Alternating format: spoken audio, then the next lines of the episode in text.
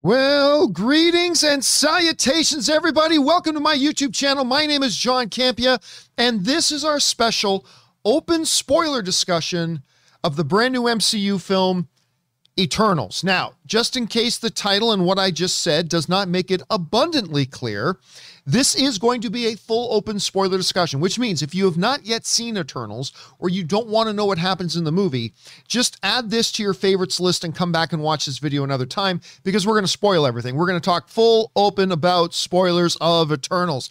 And guys, I cannot remember the last time I have been this excited to do an open spoiler discussion. Not because this is my favorite movie we've done, not at all, but I already, I just knew after seeing it for the first time that, wow, this is going to hit different people in different ways. Like all film does, but this one especially. Like, because it is the most not MCU film out of all the MCU films we've seen. And I honestly didn't know how people would react to that. I personally really quite enjoyed the film. Is it a top 10 Marvel film for me?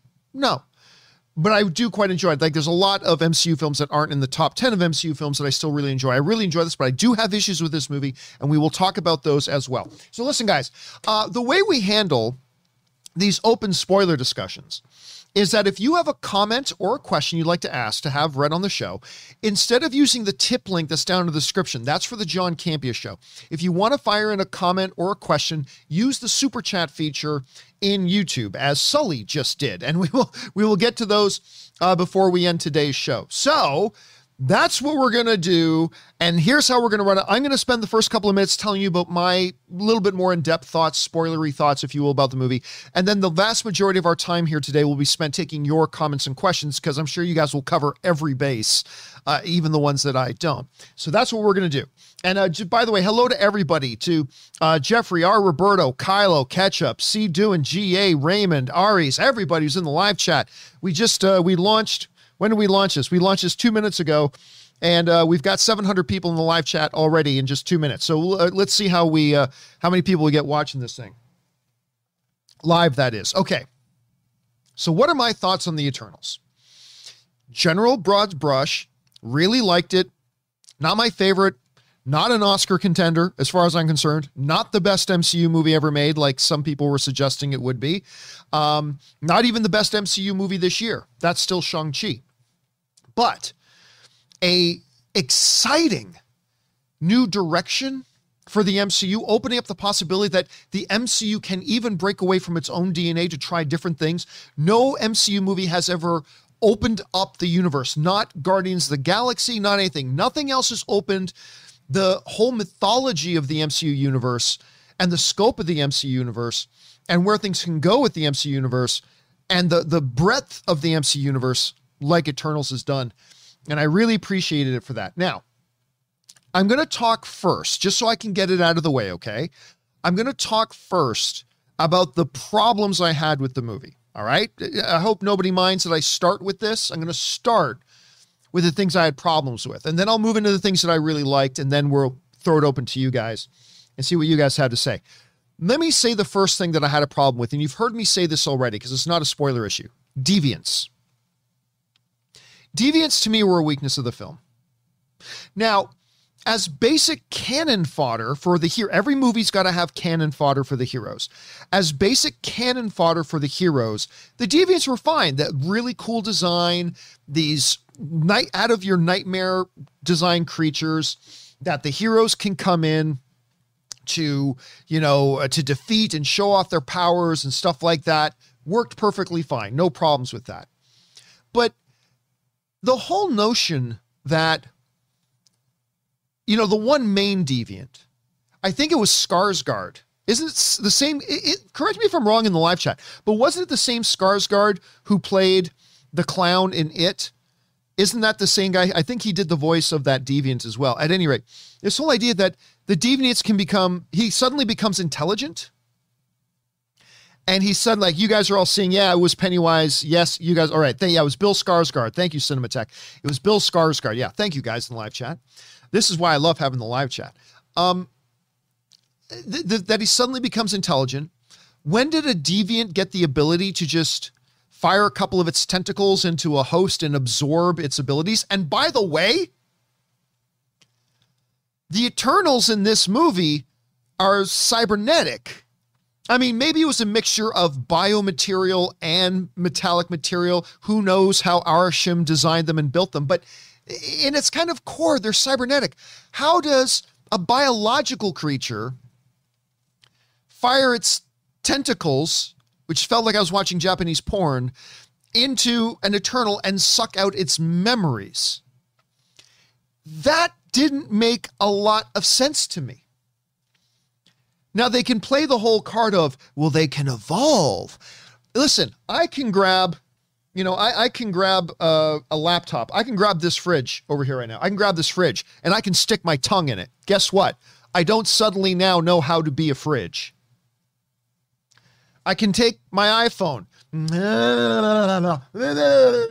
Someone's going to make a GIF out of that. Guess what? I don't suddenly have FaceTime built into my brain.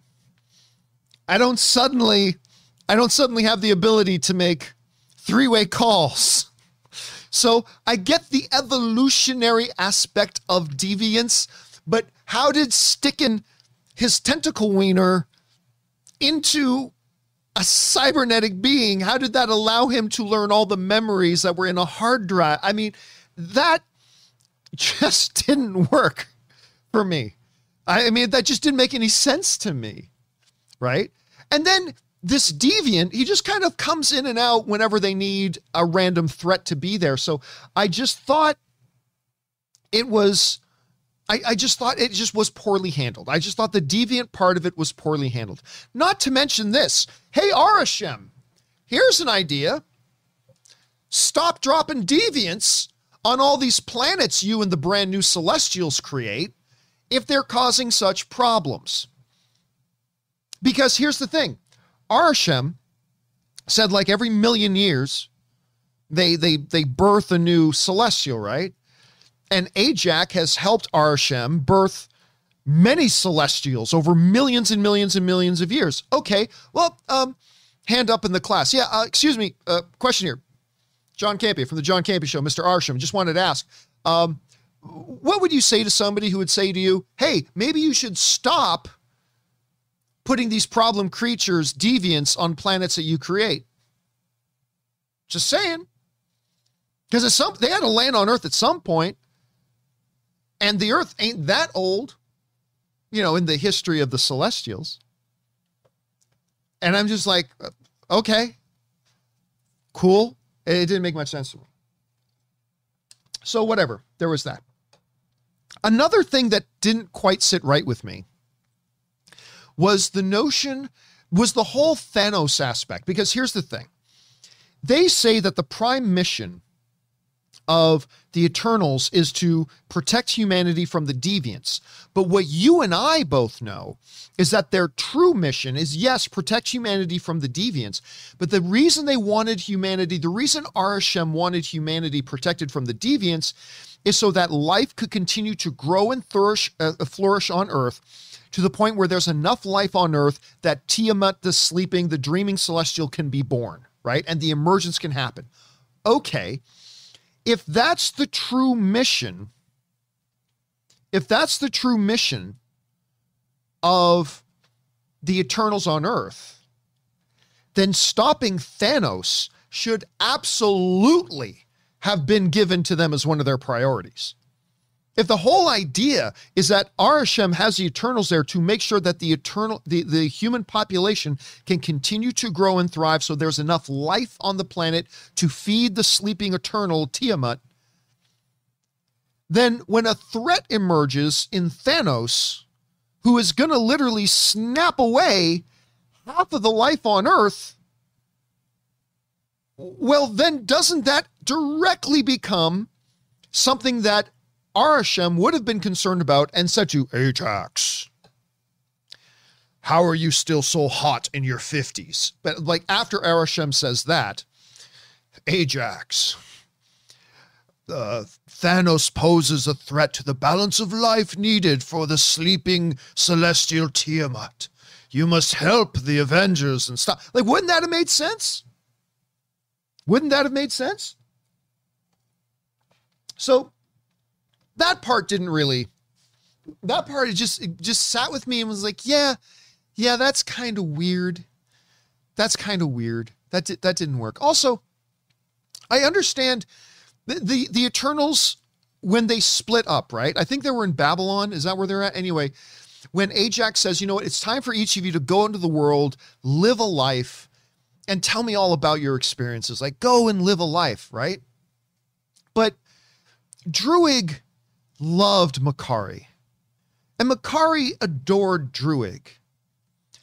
Don't you think at some point over 500 years that Makkari maybe would have thought I should go check in on Druig?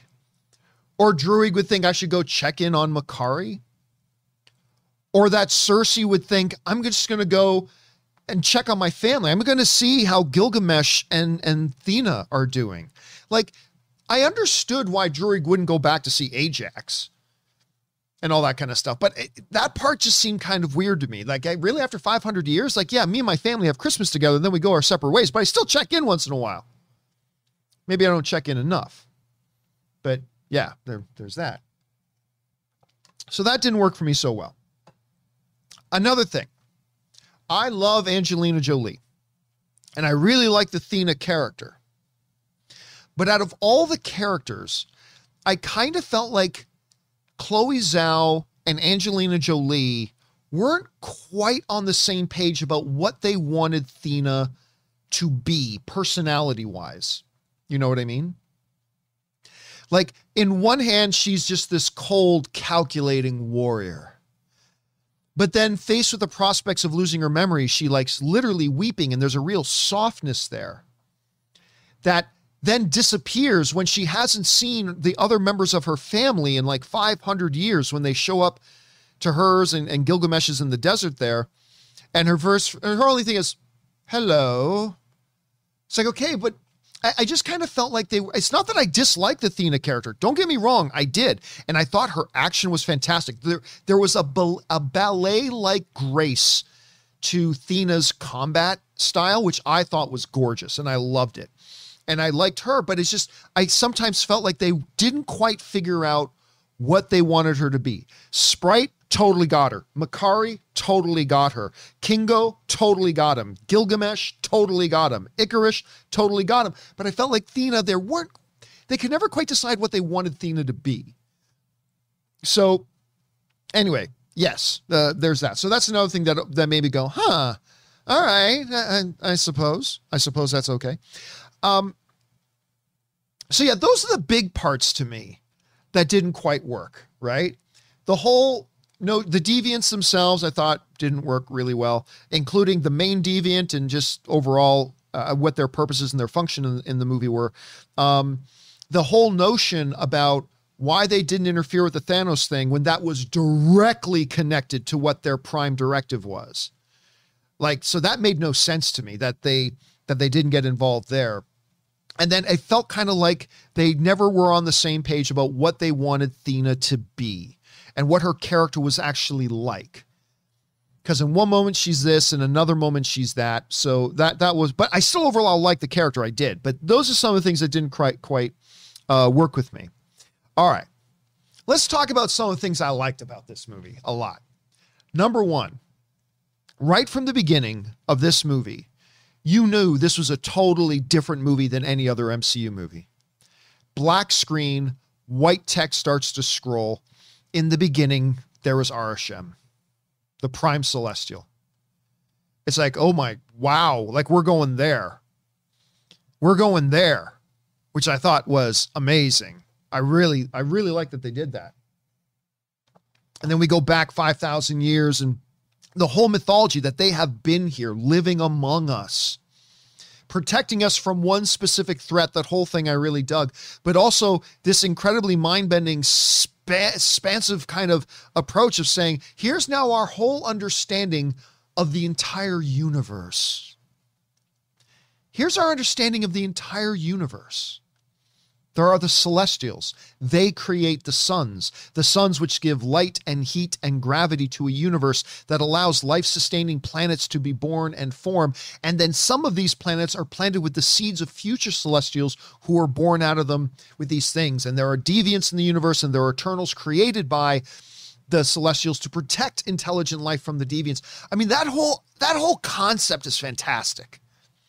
I thought that worked. I thought that was incredible. And I, I was almost like gasping on like realizing where they're going with this and just the sheer immensity of Arishem and the other celestials and stuff like that too. The whole notion that they were around before the Infinity Stones. Like celestials have been around before that. Before the Infinity Stones even existed, they were around, right? So I adored that. I thought the action in the film was beautiful and on, and on many different levels. Number one, I thought Thena's action stuff was fantastic. Like I said, it was a ballerina like violence that I thought was beautiful and gorgeous to watch. I loved it. Um, I loved Gilgamesh's pure brute strength approach. Like when Gilgamesh bitch slaps that one deviant against the doors of Babylon. Every I've seen the movie four times. Every time the audience just like was giddy when he would just straight up, not another punch, just boom, sit your ass back down. Like that was awesome. I loved him in combat, the way he used his power and his strength. I thought Ikaris was like I thought the way he he fought was a very specific kind of way of combat, and I thought that looked great as well. Kingo, I thought at what point is just going pew pew pew, but the way he used his power was great. And that one time when he's like pulling an entire Hadouken, you know, from Street Fighter, and like building up one shot, slides under the deviant, blows its head off. I thought that was fantastic as well. But Makkari. I put a tweet up of this on uh, on Twitter earlier, and I, I and because I was just thinking about doing the show today, and I put this tweet up earlier. I said, "Side note: Holy shit! Do not fuck with Makkari. Best speedster I've seen in film. I really like Flash and Quicksilver iterations that we've had in movies. I really, you guys know I like the Flash iteration in the movies, and I've really liked the Quicksilver iterations in the movies. But Makkari will fuck you up. The way because speed kills, man. Speed kills. And when her and Ikaris started to fight, I'm like, hell yeah. Like, if anybody's really going to give Ikaris a run for his money, it's going to be Makkari. No pun intended. Run for money, get ah, ha, no, no pun intended. But the, and you know what I really liked? I like that what they've done with other speedsters on screen, particularly, you know, Flash and Quicksilver, they slow everything down, right? They always do the same thing. It's like everything else is in stop motion and we see our speedster going, ah, as everything else is frozen, right? They never did that with Makkari. Makkari's like boom, boom, boom. Makkari's just boom, flying everywhere. They don't slow it down and show everything else in slow motion. I like that. But when she was in her fights, oh, oh God, that was beautiful. I love that. Um, I've seen a lot of discussion about the twist. The Ikaris twist I thought was fantastic. And it, I love the Ikaris twist for two reasons. One, it was incredibly profound for the character himself. Ikaris reminds me of I don't know how many of you guys have seen Les Mis, but Les Mis is my all-time favorite musical. It's my all-time favorite stage play.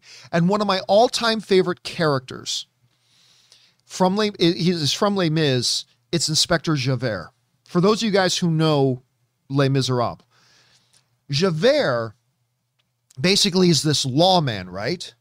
And he believes in the law.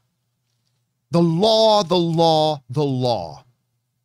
And he is so committed to the law and the rule of law that when he feels like he has to do something out of compassion or whatever, he's driven, he can't, he can't, what's the word I'm looking for?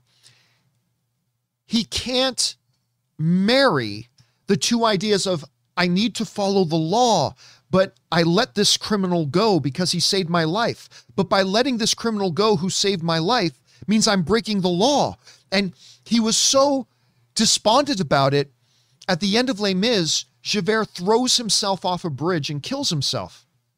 Because he can't reconcile the fact that he had to show mercy because this person spared his life. It is only right to now show them mercy. But by showing them mercy, I am breaking the law. My life is dedicated to the law. And he could not reconcile that. And Les Mis ends with Javert taking his own life, throwing himself off a bridge, considering himself damned. Considering himself damned. And Ikaris, because that's my favorite character all time on stage, Ikaris that resonated with me because he was Javert in this. He believes in the mission given to them by the Celestials. He is created by the Celestials. He knows there's a plan by the Celestials, and he has an absolute loyalty to the Celestials. And then that comes into conflict with his ideas about maybe what's right and wrong, and also whether or not he can follow his fellow Eternals when they start to want to deviate from what the Eternal's plan is. And in the end, he ultimately decides not to stop Sersi because he loves her, but then he's faced with the same conundrum that Javert faces in Les Mis, which is I just broke my faith with Arishem, but I could not break my faith with Sersi. And at the end, there was nothing left for him except to fly himself into the sun and take his own life. There is something operatic about that. And if, if you don't recognize it, I don't know what to say to you. But there was something to me that was so utterly beautiful in that pain. There was something beautiful in the storytelling, in the pain of Ikaris, in the dilemma that Ikaris faced. And then ultimately, like Javert, following through on what he saw as his only out now, which was taking his own life. I broke my faith with one because I could not break my faith with the other. There is nothing left for me. And he takes his own life at the end. That is fucking Shakespeare level shit right there. I don't I don't care what anybody else says. That is Shakespeare level shit. That that is so good. And I remember watching this and I'm just like that's awesome. That is awesome. I loved that storytelling. I mean, that was gorgeous. And it's something I would expect no less from a Chloe Zhao, an Academy Award winning director. But I loved that. I did. I loved it so much. Can I also mention another tweet that I put out? Something that I absolutely love. Look, I am not huge on romantic relationships in comic book movies. I'm not. Even in my favorite comic book movies, like even me, Steve and Peggy, Okay, no, that's nice. It's cute. I, I, I it's fine. I like it. But I, you know, romantic relationships and love in comic book movies don't normally turn my crank. There have been two exceptions to that. That's Tony and Pepper and Andrew Garfield and Emma Stone as Peter and Gwen. Those two relationships I've always really liked, but most of the other ones I could give or take. But now there's a new favorite. Druig and Makkari. They, they didn't have a ton of screen time together, as I put up, I don't like many couples in comic book movies. Tony and Pepper, Gwen, Gwen and uh, Peter being the exceptions, but I think Druig and Makkari are now my favorites. What is it the kiddies say? I ship them, and I do. I ship Druig and Makkari. I ship them hard, dude. Every second they were on screen together was stupid charming. And you know what I loved? I love the way when Makkari would be talking to Druig and Druig would Druig would say something charming. I love the way that she this playful self self-assured playfulness she does, the way she would tilt her head back, smile and grin. Like, "Oh my god, how adorable is that?" The the whole relationship between Druig and Makkari. Look, I like the relationship between Gilgamesh and Thena. I like the relationship between Ikaris and and Sersi. I really like the relationship between Jon Snow and Sersi. By the way, how funny was it to hear Jon Snow say, "I love you, Sersi. Come on, I wasn't the only one that chuckled at that, right? Hearing Jon Snow say, "I love you, Sersi. Come on, don't tell me that wasn't planned. They knew people would be chuckling at hearing that. Okay, but that aside, the relationship, the relationship of, between Druig and Makkari was gorgeous. And when Ikaris, it looked like he was killing Druig, like throwing him back down and eye blasting him through the earth, the way Makkari screamed, I felt it. Like I totally felt it. I thought it was great. The entire end battle between the various Eternals and Ikaris. I love the way Makkari fought him, obviously, but I also love the way Phastos fought him. Phastos using his technology, because you, you remember, this guy is the master of technology. He is not somebody to be messed with, okay? Phastos is not somebody to be messed with. If you can master any type of technology to make anything do anything, he is a force to be reckoned with. And I love the fact that he was able to go toe to toe with Ikaris. I mean, at least for a while and Thena fighting him. By the way, I love Thena's carving up the uh, the deviant at the end. Love that. Thought that was great. She truly is the goddess of war. So I really like that. And you knew something was going on with Sersi when she turned that deviant into a tree. It's like I had that aha moment that I think a lot of the audience was supposed to feel. It's like, okay, um, she very well could be the most powerful Eternal. Because you think she could be the most useless one. I can turn a rock into water. I can turn a rock into wood. Like you're thinking, okay, that's clever. But once she just touched the deviant and it transmorphed him into this tree, you're like, well, shit, that changes everything. That changes everything. And then what she was able to do to Tiamut, it's like, yeah, okay. I mean, once the Eternals bind into the Unimind, but it also it makes you of realize Galactus better watch his step. Whenever Galactus shows up, just if you see, hey, if you're Galactus and you see Sersi walking down that street, you walk down the other street. Because Sersi just got to touch you. That's it. Sersi just has to touch you. I thought that was pretty good. Uh, I like that a lot. I loved the the nature of the relationship between all of them. I really like Sprite. And by the way, how many of you guys realize that in the original comics, Sprite, who by the way, in the comics, Sprite is a boy. So they'd made Sprite a girl in this one. But in the comics, uh, you know, decades and decades and decades ago, Sprite appeared to the guy who would go on to create Peter Pan. And Peter Pan in the world of the comic books, Peter Pan was actually based on the creator's encounter with Sprite, who was dressed up like a Peter Pan character, right? And so I thought that was a really cool callback in the movie. And by the way, how great was that scene between Kingo and Sprite? When Kingo approaches her and says, you know, have you ever read Peter Pan? I'm like, ah, ah, that that's a total, that's kind of a backhanded Easter egg reference to what happened in the comic books. But ever read Peter Pan? You know, Ikaris is is Peter, and you're Tinkerbell, and we're the Lost Boys. And thing is, Tinkerbell's always been in love with Peter. And I love the way because you know, not being able to get laid is honestly one of the big issues that Sprite has in the comics as well. And I love the way that in the beginning, when they're in the pub at the birthday party, showing Sprite's loneliness she casts an illusion to make herself a little bit older to have some kind of romantic moment with some dude and then she has to go back in the hallway and be lonely again. And that's all just a symptom of her overall loneliness that she's in love with ikaris but she's in the body of a little girl. And that i don't care if she's 7000 years old. You you'd feel real weird about diddling that 7,000 year old because that 7,000 year old looks like a child. Not a child, 7,000 years old, way older than you, feels icky. Feels icky.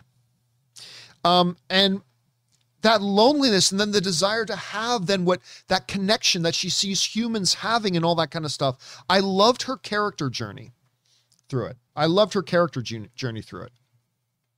But th- I heard some people then saying, well, it's kind of weird that she suddenly then tried to kill Sersi. She didn't try to kill Sersi, She was only trying to slow Sersi down. That's why when she stabbed Sersi, she then created an illusion of a hundred different volcanoes so Sersi wouldn't know which volcano. She wasn't trying to kill Cersei, She was only trying to slow her down. Let's be clear about that, okay? Anyway, uh, so I dug that. I thought that worked really well. I loved Ajak. Uh, I loved Phastos.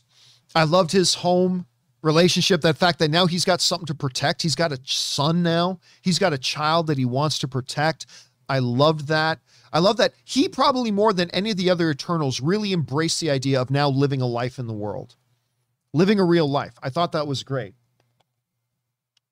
And I also love, by the way, maybe my favorite part of the movie was I love in any movie when our heroes are faced with a moral dilemma that they really don't know which is the right thing to do. It reminds me a lot of Civil War, right? Both Cap's side and Iron Man's side both wanted to do the right thing, but they but both sides had different ideas about what the right thing is. And even the audience is divided on what the right thing is. There are some of you who foolishly take Iron Man's side. And then those of you who are enlightened and know that the truth is we should have all been on Captain America's side. But some of you still don't haven't seen the light. But at, but you see, I say even the audience was divided on that, right? And I love the fact that they put our heroes in that same moral dilemma. We love this planet and we love the people here. We know what their potential is. We have seen them dream and love and create and grow and all that kind of stuff, and we love them. On the other hand, celestials are the foundations of the universe. and when Tiamut gets born, when Tiamut gets born, he's going to create a sun. And that sun will span a universe and and other planets that will have lives in the future. Not lives that exist right now, but lives that will be born in the future. This has been the way of the universe. And so you have Sersi who is like, the greater good cannot come at the expense of innocent lives. You have Ikaris It's like this is the this is the blueprint of the universe. We have no right, as Kingo said, we don't have a right to kill a celestial. We don't have that right. And so they were faced with this moral dilemma that ultimately had to turn them on each other to a degree. And I thought that was beautiful. I thought it was great. And I love that Kingo, by the way, I love that Kingo said, I'm checking out of this. Because somebody had to take that stand where Kingo said, Look, I actually agree with Ikaris. I don't think it's our place to interfere in the Celestials' plan. But I love my family and I am not turning on my family. So I need to check out. I love that he did. I would have loved to have seen him, Kumail Nanjiani, in that final battle sequence, but but I thought it made narratively, it was a beautiful um, moment when somebody in that group had to say, I do think this way, but I refuse to fight you. And so, peace, I'm checking out. By the way, how great was Kingo's valet? Somebody in the live chat Help me out. What was Kingo's valet's name again? I totally forget. Can I just say I loved him? He was like Karun. Thank you. Um, Moonrazer was the first one to say, but so did uh, Mason Martin, uh, and a bunch of other guys did too. But Karun, he was kind of like Michael Pena's Luis in Ant Man. Karun kind of filled that role in Eternals.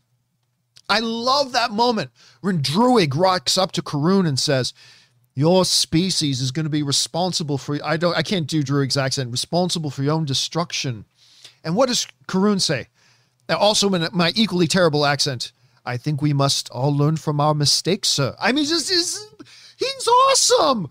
Karun is awesome. And the whole eh, beginning, right, when King was introducing him, and he's like, Yeah, at first he thought I was a vampire, tried to stake me through the heart. I have apologized for that many times, sir. it was great. Karun speaking on behalf of humanity amongst, and I thought it was very important. He became the avatar for humanity amongst that group. And Karun was just awesome. I loved him. I absolutely hope he comes back.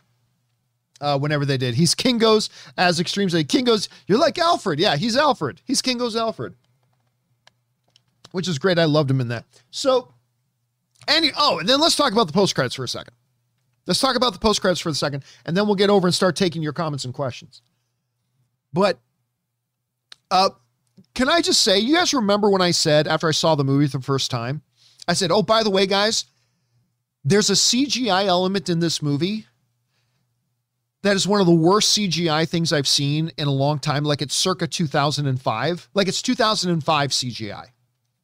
Now that you've seen it, let me ask you guys if you know what I'm talking about. What was the CGI element? Oh, Suthius has already got it. Jonathan's got it. D- Dilbot, Pip. Pip. I mean, that was terrible CGI. That was terrible CGI. Now, don't get me wrong. I love um, shit. What, what's the name of the guy? Ratatouille, Parks and Rec, Patton Oswalt. I love Patton Oswalt, and I love hearing that Patton Oswalt voice is going to be a part of the MCU moving forward with another character. Love it. But that CGI was terrible. I hope they, woo, I hope they clean that up if they're ever going to use them again. But then, of course, having Eros, Star Fox, Thanos' brother show up, uh, I thought that was cool. But the end end credit scene, the end and by the way, can I correct a misunderstanding? A lot of people think in that first post credit scene that when they're talking about we haven't heard from them in weeks, that they're talking about they haven't been able to find other Eternals. That's not what they were talking about. They were talking about that they can't make contact with Sersi and Kingo back on Earth. That's what they were talking about. Because remember, they said we haven't. It's been weeks. We haven't heard anything. And what was the big hologram in the middle of the room? Earth. And then Angelina Jolie says we need to go back. And then when Eros shows up, he goes, "Yeah, because your friends are in big trouble, but I know where they are." So they were talking about that. Let's just just to clear that up. But at the end end credit scene, fabulous, fabulous. First of all, the sword. Obviously, he's Black Knight. And he's like, "Whoo, I can't do it." He walks away, but, he, but he's like, "No," because he needs to find Sersi. He's got to try to do something to empower himself to be able to find Sersi. He's going to open up that family sword, and he's going to take it, and all types of mayhem's going to come. And then what do we hear off camera?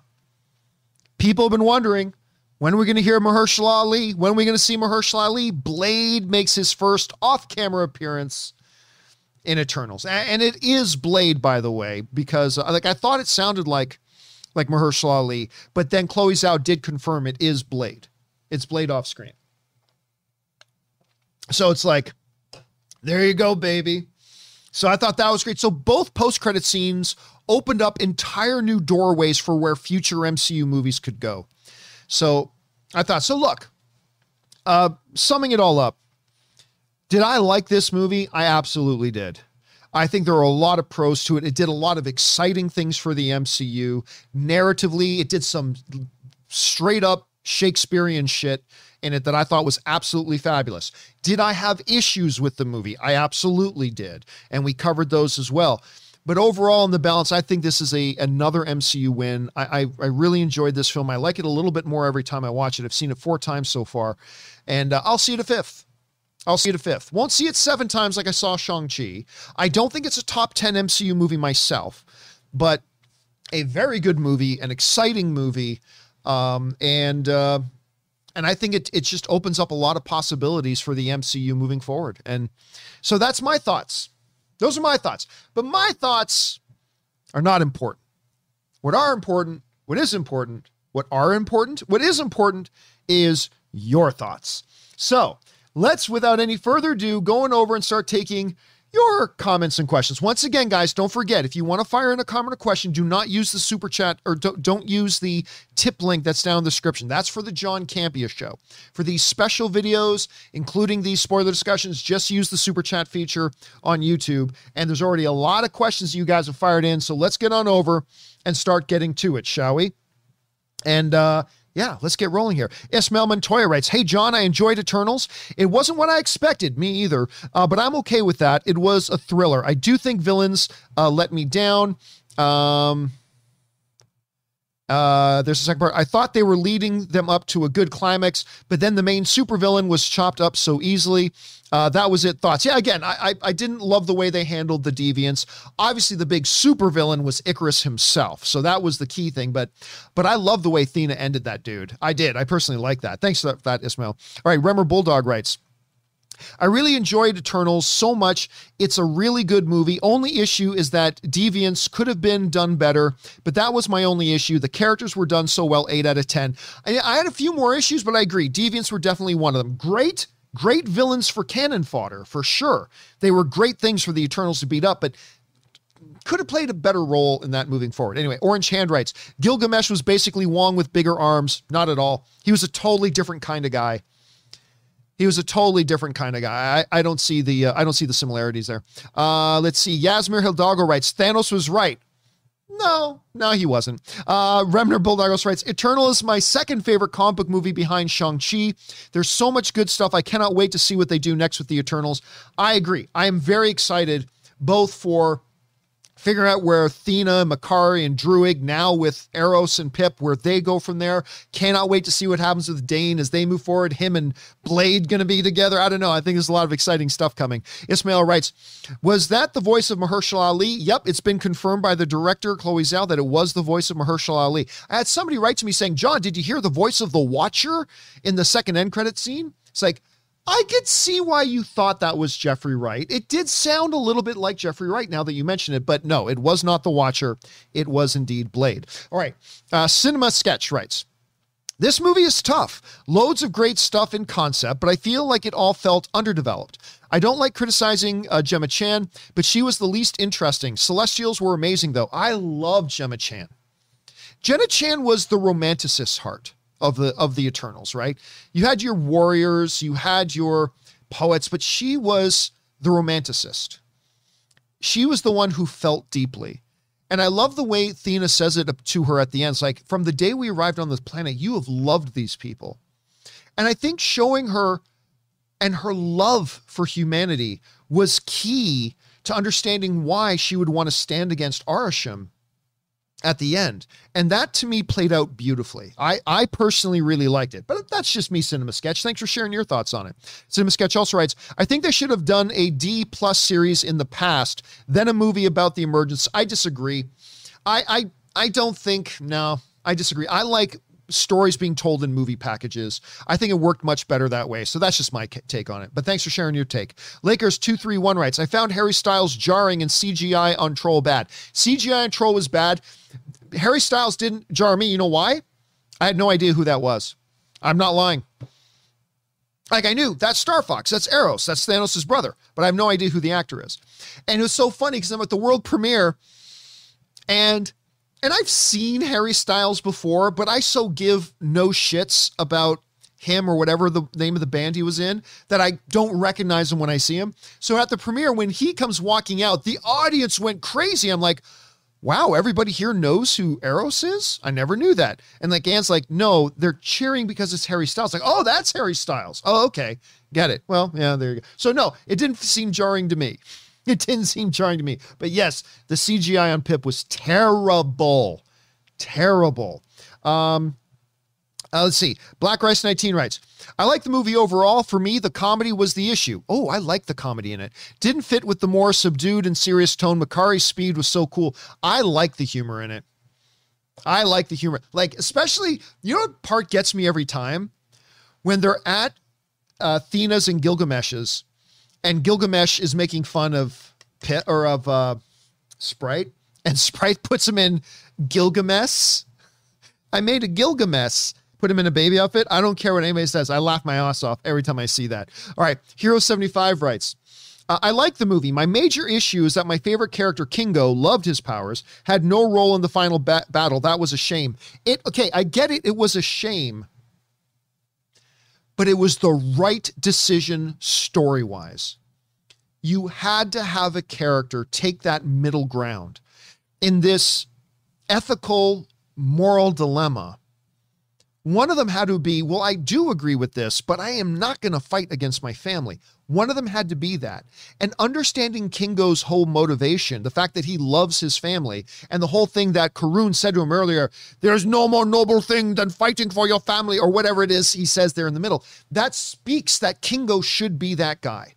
So, yes, it would have been cool to see him in that final fight, but it would have been at the expense of a proper narrative exit for him out of that part of the story. So I felt you, again, stories are not there to serve the characters. The characters are there to serve the stories. And I thought Kingo being that one that took that middle ground, that, that he was just caught in the middle of these two ideals, I thought that was appropriate. And for me, it worked. For me, that worked.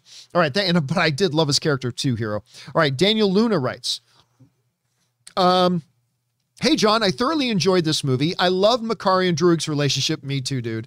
Makkari is now my second favorite MCU character. Also, I loved how intense that scene was with Arishem, how intense that scene with Arishem was. If you're talking about the final scene, like when he comes back to Earth, when he comes to Earth, by the way, the MCU can never be the same again. The MCU can never be the same again. The world has this massive stone statue now in the middle of the Indian Ocean. And the whole world just saw this planet sized being come into our, come right outside of our world and staring down on our world that the MCU can never be the same. It's got to be forever changed at this point. Um, anyway, uh, next up, uh, we've got Quentin I'm not going to try to pronounce your last name, Quentin, because I'll butcher it. I could talk all day about how much I love this movie. I really enjoyed each character. The action was done so well. Makkari, in particular, lo- love the way they handled it. I've never seen a speedster's power portrayed better. And they didn't fall into the trap of show everything else in slow motion. They just no, showed her at full speed. I thought that was great. Not that I don't like, like, especially the Quicksilver scene in uh, X Men Days of Future Past. I, I like that scene obviously very very much but i like that they just didn't do what flash and quicksilver already done and i really thought that was great. All right next up tom gillard writes i thought black widow was hot garbage. I really like shang-chi but i loved eternal. See i like black widow. It's my third favorite of the mcu movies this year though. Shang-chi's still my favorite. Shang-Chi, I still think, is my favorite MCU movie this year, but I quite enjoyed Eternals. I'm glad you loved it even more, Tom. All right, uh, Shiv Patel writes I liked, not loved it. No emotions from me when Ajak or anyone dies. And believe me, I am a big crybaby. I wish it had better character development before death. Um, see, here's one of the, the, the struggles though. When you have 10, look, every movie, you have sac, you can't have everything in every movie, right? You're going to have to have some sacrifices. You can't have everything in every movie. And the way each movie is structured, you got to make unique choices about what things do you have to sacrifice. When you're doing a movie like Eternals, where you have 10 characters and you want to give them each I mean, obviously, Sersi is the main character of the movie, and Ikaris is a second, but really, you're trying to give all them proper time and proper whatever. You can only do so much character development with each of them. And I thought the character of the development they did in such a limited time was quite impressive. I thought it was quite impressive. And you're right, I didn't quite feel it with Ajak, with the death of Ajak, because we just didn't get to know her as well. I did feel it more with Gilgamesh, though, because I felt like we had more personal time with Gilgamesh. Like when we saw Ajak, it was Ajak speaking to the Eternals. Gilgamesh, we got to know a little bit more intimately. So when Gilgamesh died, and like Thena had a breakdown as a result of it. That one I felt a little bit more, but I thought the amount of character development they did um, there with such limited time was really well done. All right, next up. Ryan Hewitt writes, I had to sit on this movie a few days to really process my thoughts. So did I. Uh, and I love it. I find myself loving the philosophical questions and ethical dilemmas more so than the action and superhero elements. I agree. And that's something that really no other MCU movie has really done. Civil War introduced that to us, but it was still more about look, when we think of Civil War, we don't think of the philosophical debate that happens at Avengers headquarters. We think of the airport fight scene, right? And that's great because Civil War is one of the greatest comic book movies of all time. But this was the first MCU movie or comic book movie that really put it to me. And, and I really quite like the way they did that. All right. Next up, Hero75 writes I kind of wish they had tied Eternals a little closer to the MCU, show ancient Wakanda or an Eternal in New York City during Avengers 1. Uh, I, why? Why does every, I, I, do, I see, I don't understand that line of thinking. I don't, I, and that's one of the things that I've always lamented or worried about shared cinematic universe stuff is Everybody wants everything to be tied up in everything else. Like you're in a DC cinematic universe, whenever something happens, well, why didn't Superman show up?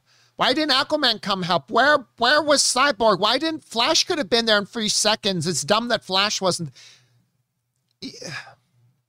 I don't think you need to go, oh, look, everybody, and Eternal was in New York as the Battle of Thanos was happening, Ooh, or the Battle of uh, Loki coming in with the armies is happening. Ooh, like, I, why? I, I, I don't need that.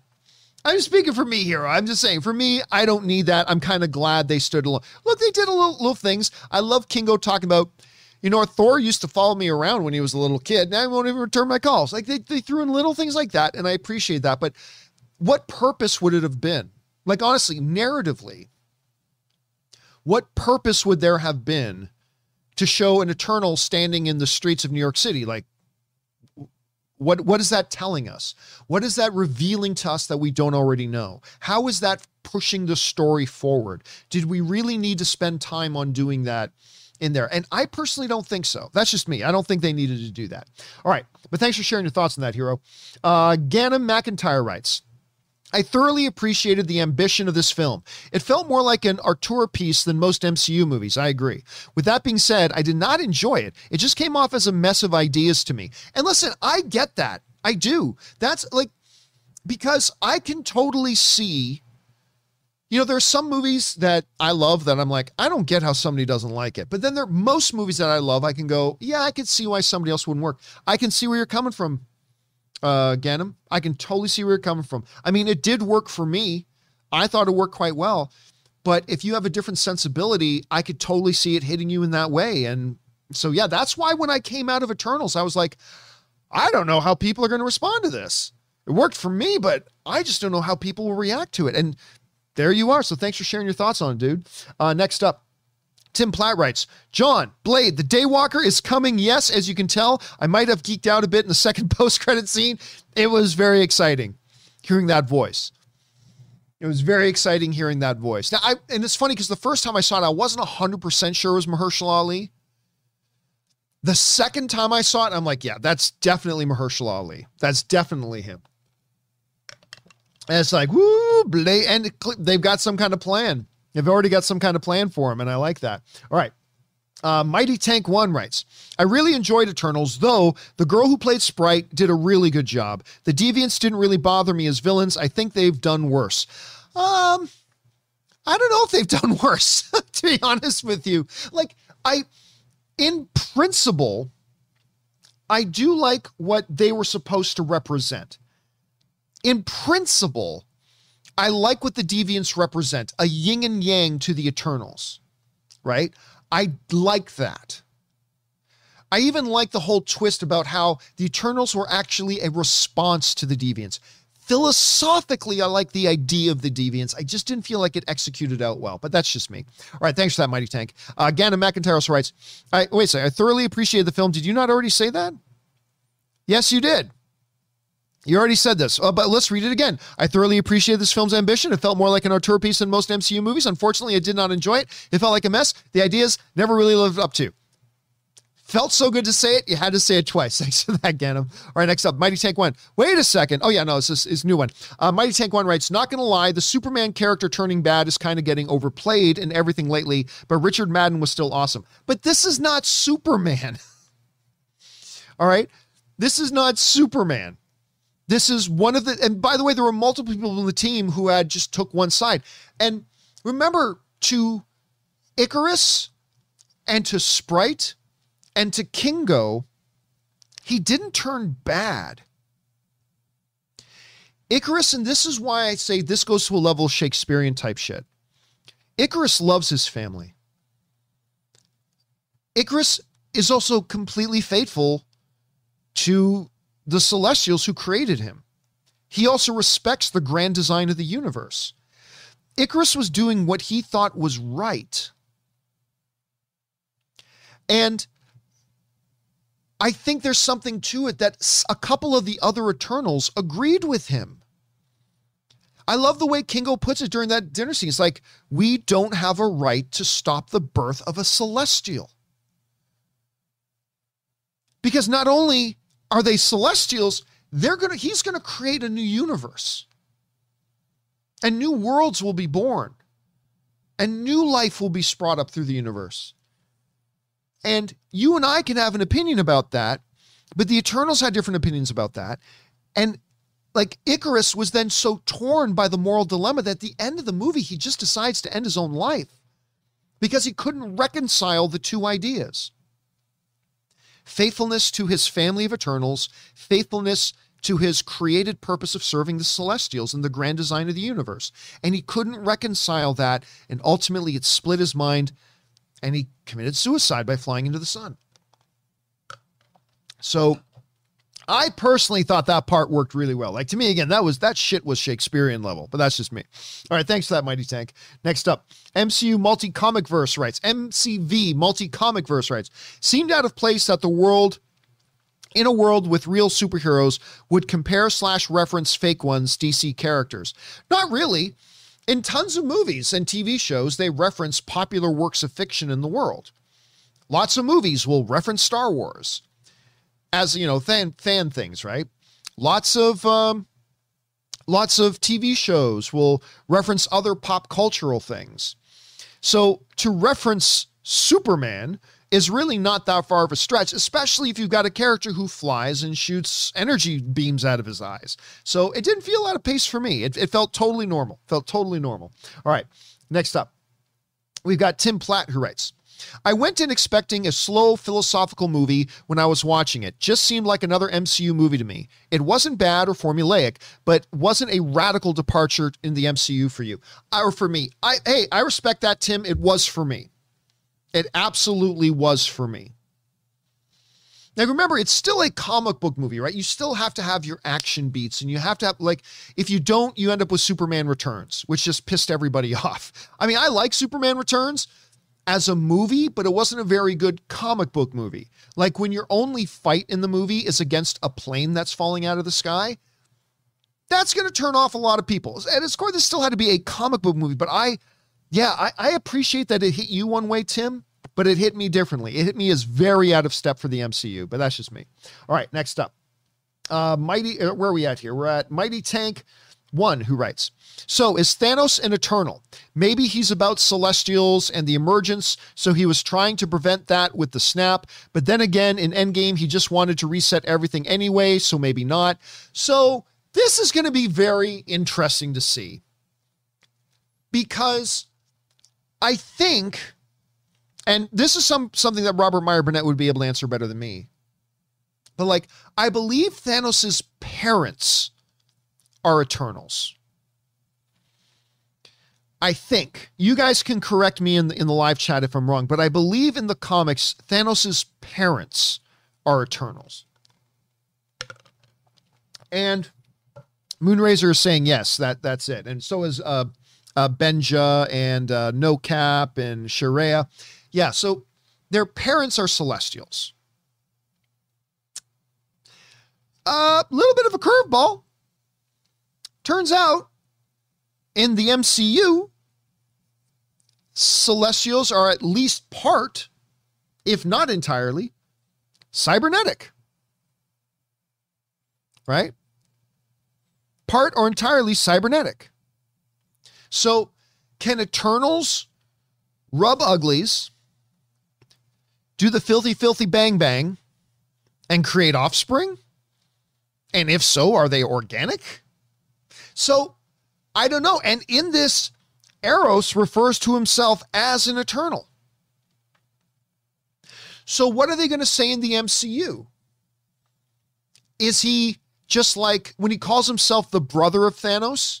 Are they going to say that he and Thanos became um became really, really tight friends at one point centuries ago to the point that they committed themselves as brothers, like cut each cut their hand and went, yeah, brothers. And now they just refer to each other as brothers. Are they going to sail, say that they're children of celestials, children of eternals? Are they going to say that? I mean, I, I don't know. I don't know where they're going to go with it. I am curious though. I'm very, very curious. Uh, and yet again, the MCU changes the way they do things from the comic books. All right. Next up, Tim Platt writes Cavill did the I like someone scream better, or I killed someone scream better. Um, Yes, he did, but he's a very different character. That Superman character was very different. But yeah, Henry Cavill does almost everything better. All right. Um, Corey Fraser writes, one of three. Uh, hey, John, and tipped in like $20. Thank you, Corey. Uh, hey, John, I hope you had a great weekend. I had a fabulous weekend, thank you. I've seen some people be critical of the third act, calling it clunky, among other things. Uh, and while I see the, their point of view, it felt like it was quite easy to follow. Um, I admit you have to pay attention, and it wasn't perfect in no means, as Ikaris and Sprite joining the Unimind would seem strange. No, no, no, no. You got no, no, no, no, no. You got to understand what actually happened there. That actually made complete sense.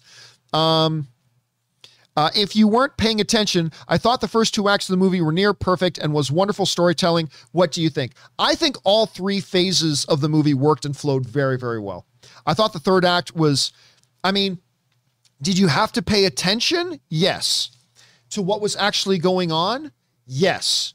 You had to pay attention all that to, to catch what was going. If you missed a couple of key things, maybe I could see why it didn't make sense to you, but I thought it flowed very, very well. I thought the third act was great. Again, notwithstanding all the problems I had with the film that I discussed at the beginning of the video for sure. But that aside, I thought, yeah, it flowed very well. And the third act, as the third act, I thought it flowed perfectly. I thought it worked really well, but that's just me. But but it won't be for everybody, man. I mean, that's the beauty of film. It's all subjective. It's going to hit other people in different ways, and that's totally fine. All right, Frankie Gouge writes, or Gouge writes, um, I like Eternals quite a bit and need to watch a couple more times. I'm settled. I settled in once I realized that I was going to get some different than normally would get from a Marvel film. Yeah, and I think that's look, and I don't know how you don't get you're in for a different kind of Marvel film like right away. Just the fact that black screen and then the words in the beginning. I'm like, whoo, okay, right there. That tells us we're in for a departure. In the beginning was the Prime Celestial Arishem who created the universe. It's like, oh my God, we're going like totally meta here. Uh, yeah, so I get it. Thanks a lot for sharing your thoughts on that, Frankie. All right. Uh, next up, Juno Faulkner writes, one of four. This movie definitely wasn't as bad as the critics said. Well, wait a minute. Which critics? I, that, I mean, I still get people don't understand how Rotten Tomatoes works. Man, this wasn't as bad as the critics said. Well, what critics? Half the critics liked it, half the critics didn't. So when you say the critics got I, I was talking about this earlier today in a companion video. So I'm saying, man, the critics got it wrong. Well, which critics got it wrong? The the half that liked it or the half that didn't like it? I mean, so anyway, there's that. Let's go on. The movie definitely wasn't as bad as the critics said. The character interactions were great. I agree. Cinematography was beautiful, maybe the best ever in the MCU. Uh, I enjoyed the moral dilemma about what's right between saving Earth or allowing an entire galaxy to be born. Um, Makkari finally made super speed cool on screen. I agree. Uh, Richard Madden's performance as Ikaris was really good because you could tell the conflict uh, between following orders and love. Arishem, man, I cannot wait to see what his judgment for Earth is. Listen, one of the first things I said coming out of the movie, talking to Anne, I said, if there's, remember, if for you guys have been watching my show regularly, you know that while everybody's been thinking that Kang the Conqueror is the next big bad of the MCU, I've, I've said I don't think that he is. I mean, he might be, he might, but I don't think he is. I think he's definitely going to be a big villainous presence for sure, but I don't think he's like the next Thanos level threat. I don't think that the next phase of the MCU is kind of going to be revolving around um, Kang the Conqueror the way it did around Thanos. After coming out of Eternals, I feel very certain about that. The next big problem in the MCU is Celestials. That's the big problem. It's it's not Kang the Conqueror, it's the Celestials. At least that's how I see it. That's how I personally see it, but that's just me. All right. Um, and yes, I cannot he's coming back. It's like Santa Claus. Arishem is coming to town. Arishem is coming to town. Arishem is coming to town. Okay, anyway, gotta get ready. He knows when you've been naughty. He knows when you've been sleeping. He knows when you're awake. He knows when you, humanity, have been bad or good. So be good for goodness sake. Arishem is coming to town. Corey Fraser writes, um, another question, John. Which post credit scene do you think impacts the future of the MCU the most? For me, I thought the Blade introduction was the better scene. However, Star Fox has a rich history in Marvel lore. Yeah, but it's not even Star Fox. It's not even Eros himself or his introduction to being there that I think is going to be a turning point to the MCU. I think it's what the Eternals now, just the fact that he shows them says, okay, I know where I know where Sersi and Phastos and uh, uh, Kingo are being held. I know, and they're in trouble, and we're here to help. That introduces a huge thing. Now, where they go with Black Knight and Blade, that's also exciting too, but probably that first post credit scene, Corey. So I'm going to have to kind of agree with you there. Anyway, you tipped, you send in like a $20 super chat. Thank you, Corey, for supporting us on that level, man. I appreciate that, dude. All right. Next up, Frankie Gouge writes Another thing, I felt that this is not really a superhero film. There are no real heroes in the film, the most morally gray Marvel film. Uh, let's read your second part before I dispute that with you. Much like he who remains uh, talks with uh, talks with the Lokis, we are all villains here. Even Dane Whitman, as the post credit shows. Um, the Earth was about to be destroyed, and a group of individuals who had nothing to gain by saving it, risked everything to save the world. Tell me again how there are no heroes in this. I I I don't get that. I don't get this this idea that these people who could have just gone along with the, the grand design of their creator let the world be destroyed and then moved on to the next world. No skin off their nose. But they decided to fight against their creator and even the most powerful member of their own family and risk their own deaths to save humanity. I don't know how you say there's no heroes in this. And I don't think the post credit scene proved Dane. I think Dane was shown as a guy who was willing to do whatever to protect something in someone he loved. So, yeah, I don't know that I agree with you on that one, brother. I don't know that I agree with you on that. All right. Uh, where are we at here? Next up.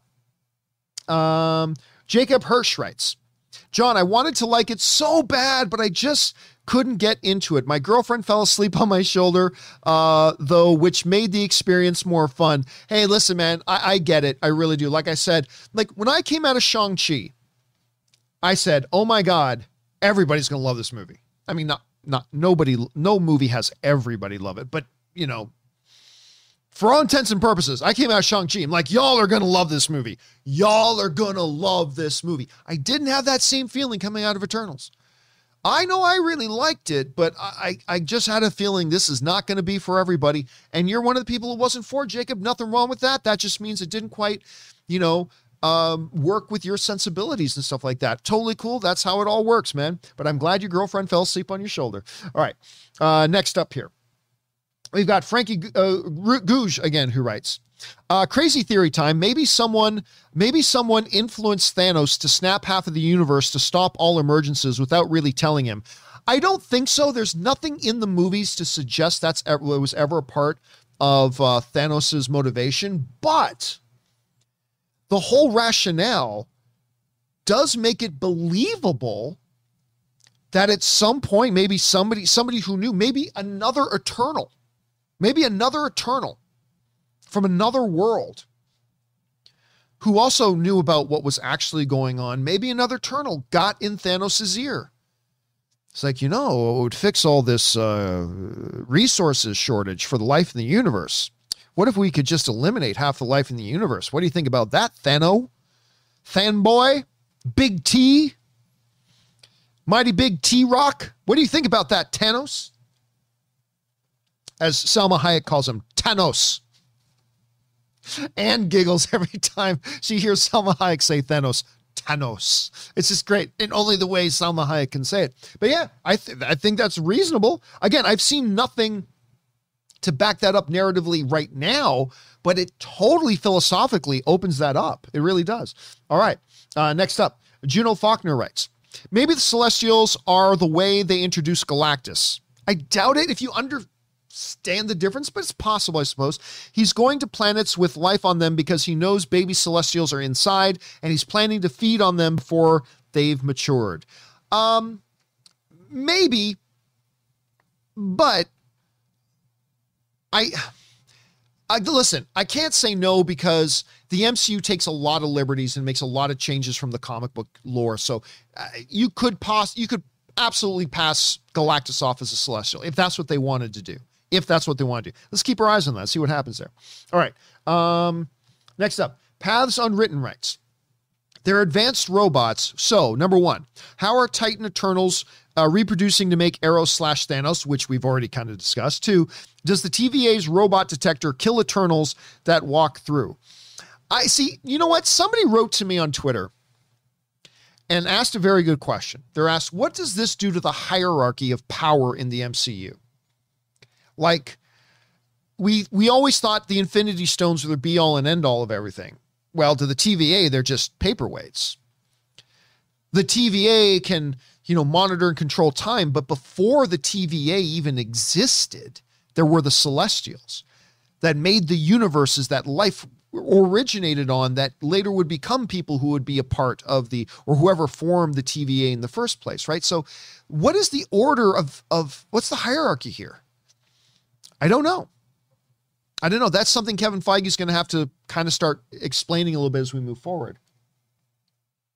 So yeah, we'll see. All right, next up, uh, we've got that was Paths Unwritten. Um, Remmer Bulldog writes, Oh my gosh, you were so right. The first post credit scene in the CGI was awful. Yeah, Pip.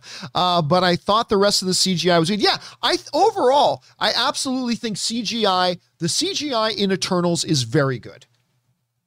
I think the overall CGI in Eternals is very good. But my goodness, that Pip character in the first post credit scene, terrible. That's fine. It doesn't ruin the movie, but it does need to be pointed out. The, the, the CGI in that was terrible. All right, Jacob Hirsch writes. Also, Harry Styles is a god, and I'm pumped. He's now literally immortalized. Folks, give his music another shot. He's more than a teen heartthrob. I I don't know. Listen, I honestly could not hum you one bar. That's the name of his band. One Direction, right? He's the one, he's one of the guys from One Direction. I can honestly tell you this. I could not hum one bar of a Harry Styles song. I lie. There is one I know. But of a Harry Styles song or of a One Direction song. The one I know is because Anne plays in the car a lot. Watermelon sugar high, watermelon sugar high, watermelon sugar high, watermelon sugar high. I know that. Like Anne plays that in the car all the time. That that's it. That's the only one I know. Um, but that that's about it. And I have no idea. There's some kind of dirty metaphysical sexual innuendo in the in what watermelon means, watermelon sugar. Uh, and I can appreciate that. I appreciate a good sexual innuendo mixed in with song lyrics. Thumbs up. But yeah, I, I don't really know any of that stuff at all. All right, uh, next up. Uh, Frankie Googe writes, one of my high points in the way the deaf actress slash character was used very effectively. Imagine being a deaf child and seeing this film. I thought that was great. And you know what? Somebody asked, somebody asked me at one point, they said, well, they never really explained. I think it was on Twitter. Somebody asked, they never explained why there's a deaf one. Well, yeah, but they never explained why there's one who looks younger than the rest. They never explained why one has super mega strength and the others don't. They never explained why one of them has the ability to heal, but the others don't. They never explained why, like, yeah, each of the Eternals are unique. And one of the unique things about Makkari was that Makkari didn't hear sound, but could totally Makkari could hear in a way because just the vibrations in the air, she can sense those vibrations and interpret the vibrations. But yeah, um, anyway, I I love the the way that the Eternals, being these universal beings, represented the diversity of the universe. I almost well, and then it made sense. He made humanoid looking ones come to Earth because that's it's humans on Earth. So I get that, but he's sending them to a planet that is going to have this wide diversity on it. So send Eternals that represent that diversity. I like that. I think it made narrative sense. You know, there are some people, for lack of a better term, let's call them losers. There are some people who don't want any diversity in anything. And when there is diversity, they whine and cry, they forced that in there. That was just forced. That was tokenism. I just tune them out. But here specifically, this there it made narrative sense that the architect of this planet and he's sending these Eternals to that planet that has this kind of diversity on it, that the Eternals themselves would represent that kind of diversity. So I thought that was great. I thought that was great. Anyway, that's just me. All right. Thanks for that, Frankie. And I totally agree with you, man. All right. Uh, next up, uh, Harry Talks Movies writes, I liked Eternals. It had great cinematography and cool characters. I would like it more if there wasn't a group of that 13 year olds talking the whole time.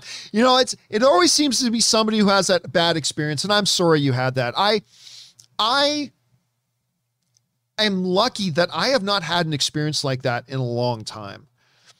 Like I remember once when I watched the Jim Carrey movie, The Number 23, I think that was the name of it. That was the last movie I went to where there was this group of about four or five teenage girls sitting behind us at this blah blah blah blah blah blah the whole freaking movie to the point that my buddy like turned around and like I uh, and like said inappropriate things to try to get them to shut up and it whew, now it's irritating. Now I've been lucky as a film fan, I haven't had that experience in like that long. But it's always some people still do, man. Some people still do, and that sucks. All right. Next up, Jacob Silvers writes. Uh, that Black Knight and Blade tease at the end was amazing. Totally agree. Totally agree. I thought it was great. And I, you know, I just really like Kit Harington. I just really like Kit Harington a lot. So I just love the fact that he's going to be a bigger role in the MCU. By the way, I loved his character in this movie. I loved him. I love that character, Dane. He was so good. You could totally see why this eternal Sersi would fall in love with him. I fell in love with him. And I am insufferably heterosexual. And even I thought that's a dude you can love. That is a dude you can love. All right, next up. Uh, Murray Reich writes, uh, one of two. While the film had its moments, including the action and humor, especially Nanjiani's character, overall the movie didn't work totally for me. I didn't real I didn't realize how vastly different it is from its previous MCU films. Um, very philosophical stuff, pacing times at times dragged out. A lot of process in my head when I left the theater. Although the mid-credit scene was amazing, I wanted to see that movie minus poor the poor CGI Pip. Yeah, I agree. I again, all I can do is hope Murray that between now and wh- whenever they're going to do this again, that would have the Eternals back, that they find a way to make the Pip character look significantly better, or just don't use them. And I, I would love to have Patton Oswalt in the MCU, even if it's just as a voice character. But if you can't make him look right, just get rid of him. They made Rocket looks great. So they got to figure that out, man. They got to figure that out. Okay. Uh, next up, K Major writes. Damn it, John. Why'd you start the spoiler show so early? I'll be watching it Sunday morning. Uh, be back later with my thoughts and questions. Well, hopefully, obviously, you sent this in 24 hours ago. So hopefully, you're back and watching with us now, or you will be shortly, K Major. Hopefully, you will be shortly. All right, Murray Reich writes So the Celestials slash Eternals knew that half of the universe would be back in five years post snap. Uh, like, what if they didn't? Also, isn't the snap a universal problem and not a human conflict? Again, I pointed that same thing out, Murray, earlier. It's like, okay, but if the true directive of the Eternals is to make sure life flourishes on Earth to the point where there's enough life to start the emergence of the Celestial Tiamut, wouldn't stopping Thanos become a prime imperative of theirs to do? That did not make sense. That that's a part that did not make sense narratively. So, hey, it is what it is. That part didn't make sense at all. All right, next up. Uh, Moises Marquez writes, I really did not like this movie. The action, cinematography, and humor and humor were good, but to me, the writing was just terrible and almost laughable at times. And hey, man, listen, that's the experience you had. I I did not have that experience. I had a much more positive experience than you did. But watching the movie, I I get it. This was a movie that was not going to hit universally like most MCU movies do. And I, I, totally get it. I can totally, again, I walked out of it four times having had a very good time, but I can totally get why you didn't, man. and uh, you had that experience, and it sucks that it wasn't as good as mine. But thanks for sharing your thoughts on it, dude. I appreciate that, Moises. All right, next up. Uh, Moises also writes, uh, even in the beginning, Harington's character goes from even knowing what deviants are to the next scene being an exposition dump as if he knew nothing. Well, but you got to understand, he knew something in theory, but didn't actually believe it. Right? So Sprite had said some things to him. He never believed it. And then they show up, and now his worldview has kind of changed a little bit. And so we get that instead of an opening crawl in Star Wars, because that's Star Wars' exposition dump, the opening crawl to kind of set the stage. Sersi then has that conversation with Kit Harington near the beginning of the movie to set the stage for the audience. It really wasn't an exposition dump because it exposition exposition dumps traditionally come later in the films to fill in big pieces of information that the story itself should have told. But when you're in the first act of the movie, the first half of the first act of the movie, which is meant to set the stage for the audience, having scenes of dialogue like that to me are not exposition dumps. That's simply setting the stage for our understanding in which uh, our understanding of the world in which the story is about to happen. And so on that level, it, it did work for me. All right. Uh, next up, but thanks for sharing your thoughts, dude. Uh, Julian Mott writes, Hey, John, love the show. Thank you so much, Julian. I thought the action in Eternals was great, especially the way Makkari's speedster scenes were shot. Very creative and very fun. Absolutely. Even when, like in the third act, when she's like sprinting around the world trying to find the origin point of the emergence, just the way she's flying and then checking down at the at the uh, heads up display thing and flying through. I thought it looked awesome. I thought that looked absolutely awesome. All right, next up. Frankie Gouge writes, clarifying my earlier uh, sought superheroes, probably meant not superheroes. I do think that the film was also about them becoming superheroes. Um, to, I mean, again, their whole mission in the world was to protect humanity from these monsters that wanted to devour them. I think that right from the beginning sets them as heroic. And then even once they learn their true purpose and the decision to turn against their thing, I can see where you're saying that's their turn to become heroes. I recognize that. I can I can I can vibe with you on that. But I still even think right from the beginning, their very purpose, they are created as heroes. They didn't choose to be heroes, but they were created as heroes. So yeah, that's the way I kind of see it. Uh, but thanks for clarifying, because I I vibe a little bit more with you now. Now that you clarify that, I, I, still think they were heroes from the beginning, but I can see where you're saying that it, it's them evolving into heroes near the end. I agree on that part. I do. All right, Russell Amador writes. Wow, Arishem the judge. Dude made his presence felt. Clouds move aside and just snags and just snags Sersi like it ain't nothing. Judgment coming soon. By the way, that was a great speech. I will let them live, and I will examine your memories to see if they are worthy, and then I will return for judgment. Like ominous. Ominous. Like, we asked the question after Thanos how do you raise the stakes from there? The Celestials raise the stakes. The creators of the universe are now judging humanity. That raises the stakes. And that final thing of foreboding, I will return for judgment. Like, what's Hawkeye going to do against against Arishem the judge? What's Thor going to do against Arishem the judge? What's Hulk going to do against Arishem the judge? I mean, it. You want to talk about increasing the threat level? Yeah, look up in the sky. That's it right there. The dude with the six glowing eyes, that is the increase in the threat level right there. So, yeah, it's, it's going to be interesting to see. All right, next up. Sam Fisher writes, I really enjoyed this movie, but for some reason I felt a little unsatisfied. Maybe the end credit scenes weren't as interesting to me as everyone else. Ah, hey, I get it. Listen, there are a lot of movies I see that some people really love and give a lot of praise to, and then I see and I'm like, eh, that doesn't mean that they're wrong and I'm right or anything. It's just that it hit them in a different way than it hit me. And if that's the way it hit you, Sam, that's the way it hit you. All right, next up. We've got Darth Grant who writes, Loved Eternals. Uh, loved Eternals so much I can discuss. It, it's in my top five, if not top three favorite MCU movies. Makkari and Druig are my favorites, followed by Sprite and Gilgamesh. Yeah, I love Makkari and Druig. And really, when you think about Druig, that guy could have taken over the world at any time he wanted to. Think about that. He can't throw down and have a fight with Ikaris or Gilgamesh or Kingo, but he literally could take over the world any moment he wanted to. He had the the, the power, or as he would say, power.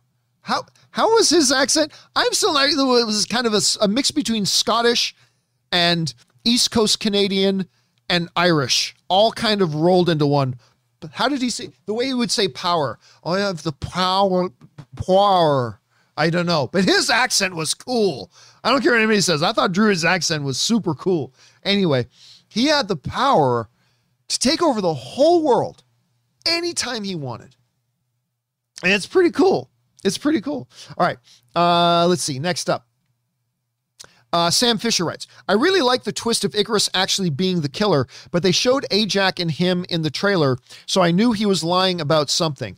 Yeah, there was, well, first of all, like we saw in the trailer, that part was confusing for me because we see in the trailer, um, Ajak and Ikaris sitting on her deck, right? When she says Thanos. So we see that in the trailer.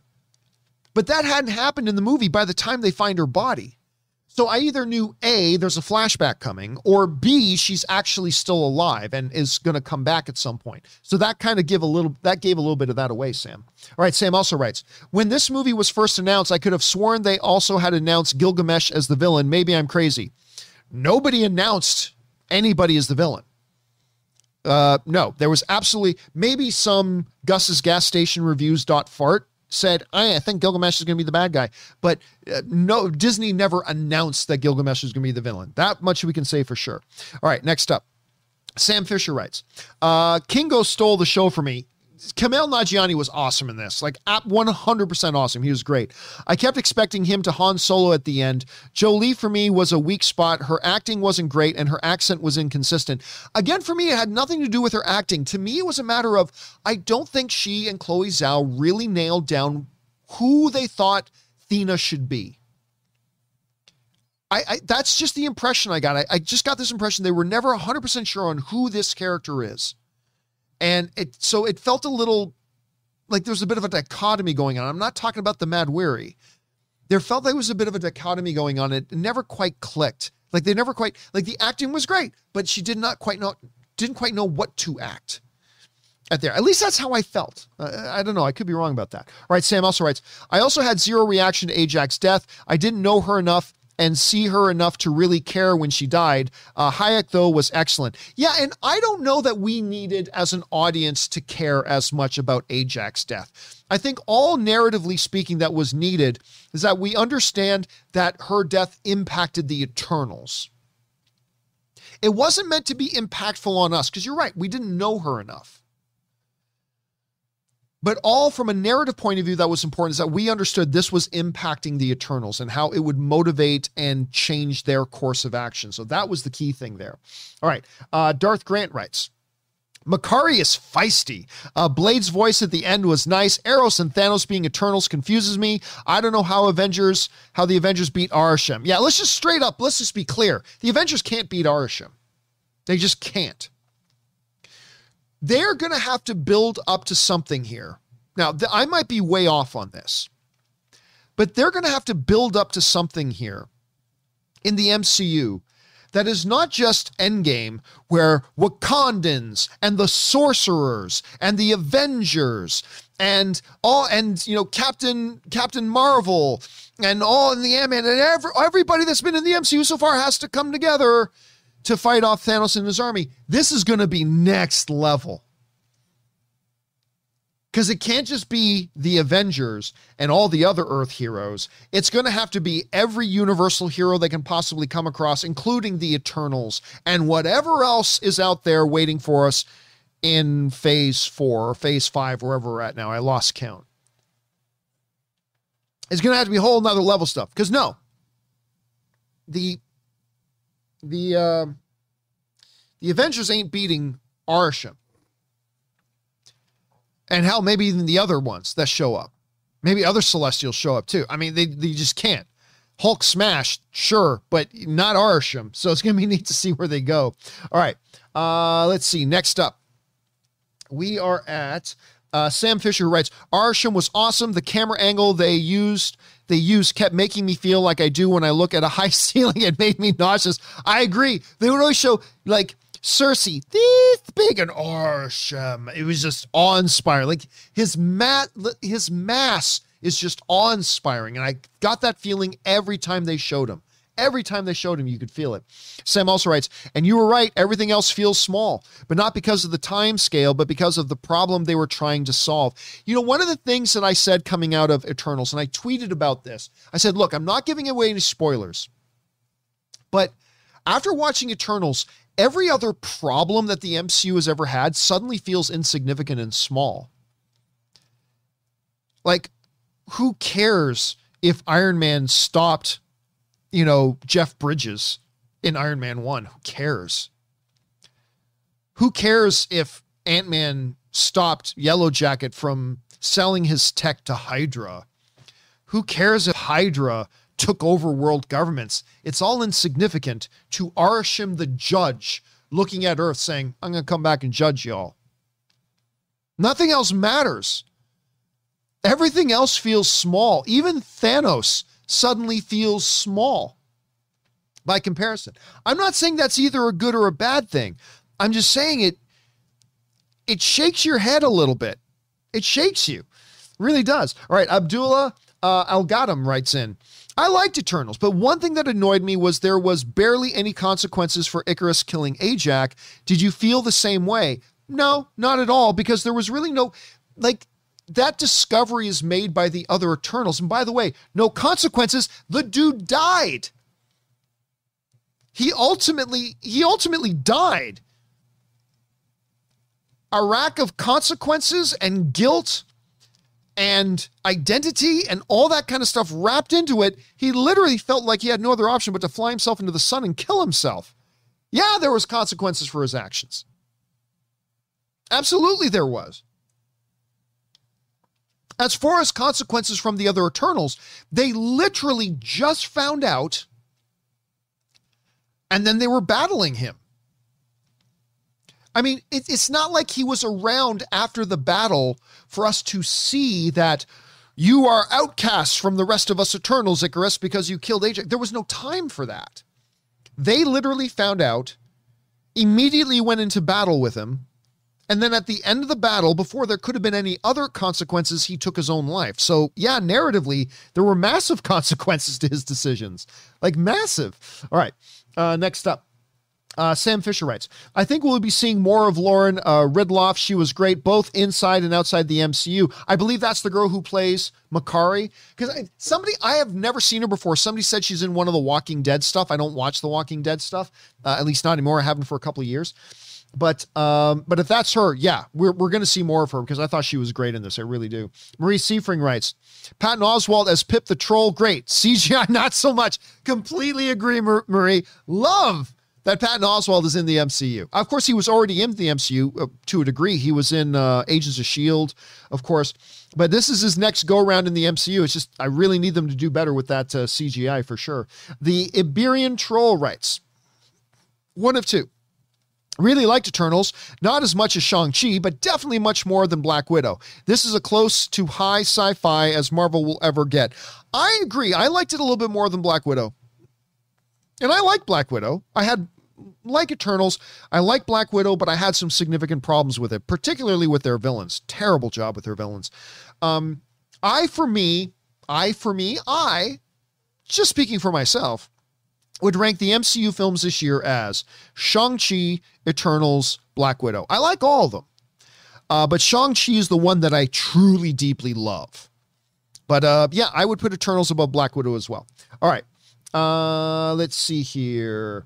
Uh, the Iberian Troll. Oh, number two. Sorry. Sure, the deviants are meh, and the pace is slower than usual for the MCU. But I honestly don't understand the problem critics have with the film. Again, when you say the problems critics have, which critics? Half of them like it. Half of them didn't. So just, you know, it's not the critics. Everybody speaks about the critics as if they're a, a, unimind. They're not. They're very diverse and very different. And movies like Eternals really shows that. They're very divided on this. Some liked it, some didn't. So there's that. All right. Next up, Ketchup on Eggs writes. Um, I loved it from start to finish. The pacing was great. The jump between timelines was refreshing, and I personally never felt overwhelmed or bored. Yeah, listen, I thought I never felt any, like, with all the problems I had with the movie, pacing was never one of them. I never felt pacing was an issue or a problem in this film. I thought it was paced very well. I thought it moved at a terrific clip. I thought they knew when to jump back and forth between time. I knew I felt like they knew exactly when to reveal certain bits of information to the audience. I have a number of issues with the film. None of that for me was one of them, though. I thought that was very well orchestrated, but that's just me. All right, next up. Marie Seifring writes How is Sersi powerful enough to turn a baby celestial into stone? Well, two things. She's an eternal. First of all, we find out in the fight with the with the deviants in the jungle that she's more powerful than she thought she was to start with. But then at the end, it's she's combined with the, all the power of the Eternals wrapped up into her and also, she was also joined in the Unimind with Tiamut because that's how we find out from Phastos that that's how the Eternals survive the explosion of the worlds that the Eternals or that the Celestials emer- uh, uh, the I'm tripping over my tongue here badly the emergence happens on worlds. That's how they survive. They're kind of clumped into this power unification with the celestials being born as well. She was able to harvest all that power and boom, amplify hers, turn them into a giant rock in the middle of the uh, in the one in the middle of the ocean, and the one in the middle of the Indian Ocean. All right. Uh, the Iberian troll writes Isn't it ironic that the MCU is criticized for being formulaic, yet when they try something different, they get their worst critical reception yet? I mean, that's, listen, that's true of everything, right? Audiences complain. Hollywood doesn't do any original movies. When the reality is they do. They make more original movies today than any other time in history. But as soon as they make those movies, nobody goes out to support them. Nobody went to go see Antlers. Nobody went to go see Last Night in Soho. Nobody went to go see like a, lot of like all these great original movies come out and people are going to watch them. So it's the same thing. Yeah, uh, do something totally different. MCU do something like way out there, way totally different. So they do something way totally different. Oh no, that didn't feel like the MCU to me. And they're right; it doesn't feel like the MCU, but I still thought it was great. But listen, let's not make excuses. It's not like they're saying they didn't like it because it felt different. There are there are issues in this film that people wouldn't like, and I I totally understand that. I do. All right. Uh, next up, we've got Scott D, who writes I love that Eternals inspired stories of heroes, monsters, and deities in Earth's history and religions. Some great examples shown in the credits imagery. I agree. Like, if these immortal beings were around, they were going to have a lot of influence over a lot of things. I still love that thing, Icarus, the boy flew too close to the sun. Ah, Sprite actually made that up when we were in Athens. I mean, I love that. Or when Thena has Excalibur, and Sprite's like, Arthur always did have a crush on you. I mean, I just thought that was really cool. I, I love the way they tied that in, Scott. All right, Marie Seifring writes Overall, I liked Eternals. I wouldn't say it's my favorite MCU film, maybe in my top 10. I like that Marvel is willing to try new creative things. Completely agree. Because as they get, uh, they're approaching 30 movies now, they're getting close to 30 movies. At some point, you either got to end it and then reboot the Marvel movies in a few years, or you've got to keep creating new things and trying different things and go in different directions and whatever, right? And that's what they're doing here. And I think it's potentially exciting. We'll see what happens. All right, next up. LJ writes, I love Eternals and I like the open spoilers discussions. Makes me go and watch the movie again. What makes you watch a movie again? Also, have a great day. Well, I mean, it's really simple for me. Movies are experiential events. Movies are experiential events. We go to movies to have an experience. Whether that's an experience of laughter or joy or dread, if it's a horror, or or wonder or amazement or thrills or pondering, we go to movies to have an experience. And if a movie can deliver an experience, an enjoyable experience, whether it's a horror one or a laughter one or a emotional one or whatever. If a movie delivers an experience, you want to go back and have that experience again. If you go to a restaurant and you have a dish that you loved eating, you had a great experience eating the dish there, you'll want to go back again. if you love the experience riding a roller coaster, you'll want to go back to that theme park and ride that roller coaster again because you loved the experience. You have sex with a certain person and the sex was great, you want to go back and have sex with that person again because it was a great experience. So when I go to a movie and I have a great experience, I have a positive experience. Again, whether it's a, a, a, thriller kind of experience, an excitement experience, a laughter experience, a, a horror experience, a pondering experience, a philosophical experience, whatever. If I go to a movie and it delivers that experience, I want to go back and have it again. Just like a dish at a restaurant, just like a roller coaster, just like sex. I want to go back and have that experience again. Why I went like I had such a great experience with Shang-Chi. I went back like seven times. I just keep going, man. I just kept going. And uh, that's that's what it is. And, and to me, Eternals delivered that experience, like a different kind of experience than I've ever had with a different MCU film. But that's just me. All right. Next up. Uh, Pretentious Cameron writes, that's one of my favorite uh, uh, usernames so far. Uh, this is one of my favorite MCU movies. It was gorgeous. I love the characters and the build up to the finale. I actually wish the movie was longer. Yeah, I mean, and it is a long MCU movie, man. It is a long movie that had a lot to pack in there, and it still felt like they could have used a little bit more room to breathe. I agree with you on that, man. All right, next up, Dropkick Aggie writes, "Damn good film. Was the most epic of all the MCU films. Great story slash mythology and amazing chemistry among the main characters. Thank you. Listen, that hasn't been mentioned enough here. The chemistry between the characters, to me, is an absolute highlight." Like the Ikaris and Sersi, uh, Gilgamesh and Thena, Druig and Makkari, uh, Sprite and Sersi. I mean, uh, Kingo uh, and Karun. I mean, I just, it, it, they just made it work. When the characters on screen can work for you like that, it goes a long way. So I agree with you, Dropkick. Thanks for bringing that up. All right, Dropkick also writes biggest complaints pacing in the first act. I like the pacing first act. Terrible acting slash dialogue of Ikaris and Thena characters. Totally disagree. I totally disagree about Ikaris. Uh, but Thena, there was, like I said, a dichotomy issue there that I don't think they ever worked out. Uh, convent plot points to create conflict among Eternals. Convent, like the nunnery?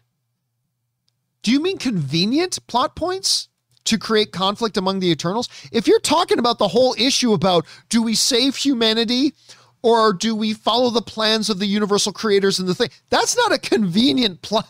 That's not a convenient plot point. That is a major philosophical moral dilemma that they're faced. I wouldn't call that a convenient plot point at all. Whatever. That's that's, that's just me. Uh, all right. Next up, uh, let's see. Ace Infinity writes one to three. Hey, John. I've been a fan since the AMC days. Thank you so much, Ace. I have not wrote in two years, but with this movie, I just had to participate in this discussion. Well, it's good to have you here, Ace. Um, uh, you son of a, you had already seen Eternals when a viewer asked you about Blade. You somehow kept a straight face and you said you don't know. I barely stopped myself from exploding in my theater when I heard Ali's voice. I like the movie, thumbs up, but it felt flawed to me. I, I agree, there are flaws in this movie for sure. Uh, keeps it out of me for being a top 10 MCU film.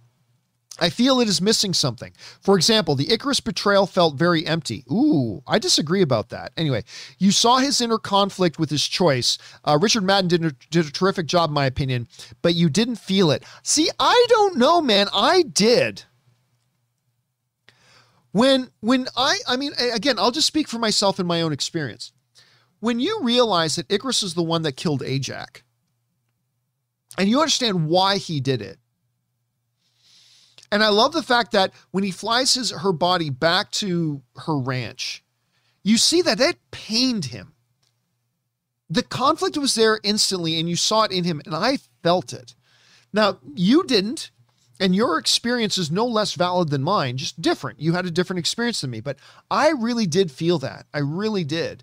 Now, I do have a number of issues with the movie, obviously, but that one that one worked for me. It really did. But thanks for sending your thoughts there, uh, Infinity. I appreciate it. All right. Sam Fisher writes, I also really love the use of Pink Floyd's time at the beginning. That was that was a very appropriate use of the song. I agree. I'm a massive Pink Floyd fan, one of my favorite bands. Yeah, I'm finding the MCU is getting better and better when they do use songs in their movies. They're very fitting. They're getting quite good at that, actually. All right, Johnny Weiner writes, one of two. Uh, it was meh. My main problem is most of the Eternals are unlikable. Some of them are either dead jerk, uncontrolled, or disappeared halfway through the film uh, or lied. Am I supposed to like this team? I was liking Ikaris until they made him the betrayer out of nowhere, and now I should feel sorry for him? Sigh. Well, I think, again, Johnny, first of all, I think all of them are likable. Uh, I think Phastos was great. I think Druig, when you understand his dilemma, like, why is he so angry? I love what he says to Ajak when he says, I'm watching these people kill each other and I have the power to stop it and I'm not allowed to. Do you know what that does to you over the centuries? I thought that moment was amazing. I thought that is character work right there. That whole confrontation where he's finally had it. Like when you understand, like, he, this is a dude has amazing amounts of compassion. And he's like, I have to watch these people killing each other. I love these people and I have to watch them kill each other and I have the power to stop them and I'm not allowed. Do you understand what that does to your mind after centuries? It'll mess you up. And so, yeah, I loved that. And I love the fact that there were repercussions to him having to make that choice. I, I personally thought that was beautiful. Gilgamesh was infinitely likable. Thena, with her suffering with her ailment, with the Mahd Wy'ry, which we know is just the reflections, the echoes of the memories that she already had that weren't properly erased from her, driving her crazy and fracturing her mind. I so yeah, man. Listen, again, your perspective on that is no less valid than mine, Johnny. It's just a great example that th- films are subjective. It hit you that way, but I got to tell you, it hit me very differently. It hit me very differently, and that's okay. That's the beautiful thing about films. Thanks for sharing your perspective on it, man. All right. Uh, let's see. Next up, we have Ace Infinity writes in. Um, I also want to say a very warm thank you to you and the team for all that you do. You continue to inspire me and keep me passionate about film. Oh, thanks so much for that, Ace. I really appreciate that. It's always cool when somebody wants to say something encouraging. I appreciate that very much. All right, next up, we got Sully, who writes one of two. I had a few issues. I didn't like that Ikaris betrayed them, how little screen time some of them got. We never got a true team battle with all eight. There's more than eight. Uh, Galactus is totally. Oh, that was. No, no, no. Sully, Sully, Sully, Sully. Uh, overall, I'd say I liked it. Definitely worth watching. I put it in the second tier of MCU. By the way, how much do we buy that Ikaris, Gilgamesh, and Ajak stay dead? Well, see, here's the thing. Um, those specific characters that we knew are dead. That being said, in Sersi's vision that Ar- uh, Arishem shows her about the World Forge, she sees many copies of them, right? So we may come across another Ikaris at some point. We may come across another Ajak and we may come across another Gilgamesh. I don't, but I believe those individual characters that we saw, I believe they truly died. And if we see another Eternal that looks like Richard Madden and has that power set, he could very well be a completely different character, like a different personality, different moral compass, different everything. I, I don't know, but I do believe those individual characters uh, are dead. And as far as you didn't like that Ikaris betrayed them, that's the story, man. I mean, I think to me, that's the story. So I kind of like that. All right. Next up, A Rod uh, 2006 writes one of two. Galactus is totally going to be on this Council of Celestials that will judge Earth in the sequel, right? I don't think so. Chloe Zhao confirmed that the mystery voice was Blade in the end credit. Are there any Blade slash Black Knight connections and how that might play in the MCU? The MCU, remember, we've already know the MCU takes can take massive liberties massive, massive liberties with the comic material and go in very different directions. So I am not personally aware of the any connection in the comic books between Black Knight and and Blade. I am not as well versed in that stuff as say uh, Robert Meyer Burnett would be, but it doesn't really matter. The comics are the comics, the MCU is the MCU. So they've got it there, but I'm not aware of any. A Rod. I'm not aware of any off the top of my head there. All right, next up. Um, Square Buzz HQ writes, loved it. After a second viewing, I enjoyed it more as Zhao took a unique route of advancing the story through each character's unique journey. Anyone notice the similar group shot of Gil's death and Infinity War when Cap realized they lost? Um, I didn't, but that's an interesting observation. Anyway, I completely agree. Chloe Zhao's approach to this movie was such a refreshing change. Not that the rest has become stale. I'm not suggesting that. But was such a refreshing change of direction that again, the real momentous thing about Eternals to me is that it opens up now the MCU to not only tell really different stories about celestials the origins of the universe these these characters that are like beyond infinite time and all that kind of stuff and the, the introduction of celestials but also how they tell their stories. Because eternals to me is such a departure from how they tell the stories as well. So it opens up a lot of that square buzz. So thanks for that. And by the way square buzz tipped in like 20 bucks for that? Thank you square buzz. Appreciate your support dude. All right. Um let's see here. Sully writes uh, oh, sorry, we already got that. Yes. Uh, Sophia 2090 writes, one of two. I grew up on Bollywood movies, so it's a big part of my life. So I was very excited for the Kingo dance number, and I saw Kumail uh, say they brought in uh, 50 Bollywood dancers and a choreographer to make it look authentic. I went with four people who grew up in the same, and we all agreed that was terrible. I don't get, look, obviously, I did not grow up on Bollywood stuff. So I, I, I have no point of reference, but I'd be lying to you unless I told you I love the scene. I thought the scene was great, even the way Kumail. Kumail was so good in that. I mean, but hey, I will I will defer to your expertise on this, Sophia. I will defer to your expertise that it was terrible because to me it worked really, really well. I, I love that scene. I love it every time I watch it. All right. Mason Hawking writes. I can't believe I saw Kumail Nanjiani finger blasting people on the big screen. What a time to be alive. Oh, and Han Solo was uh, on the TV on the plane.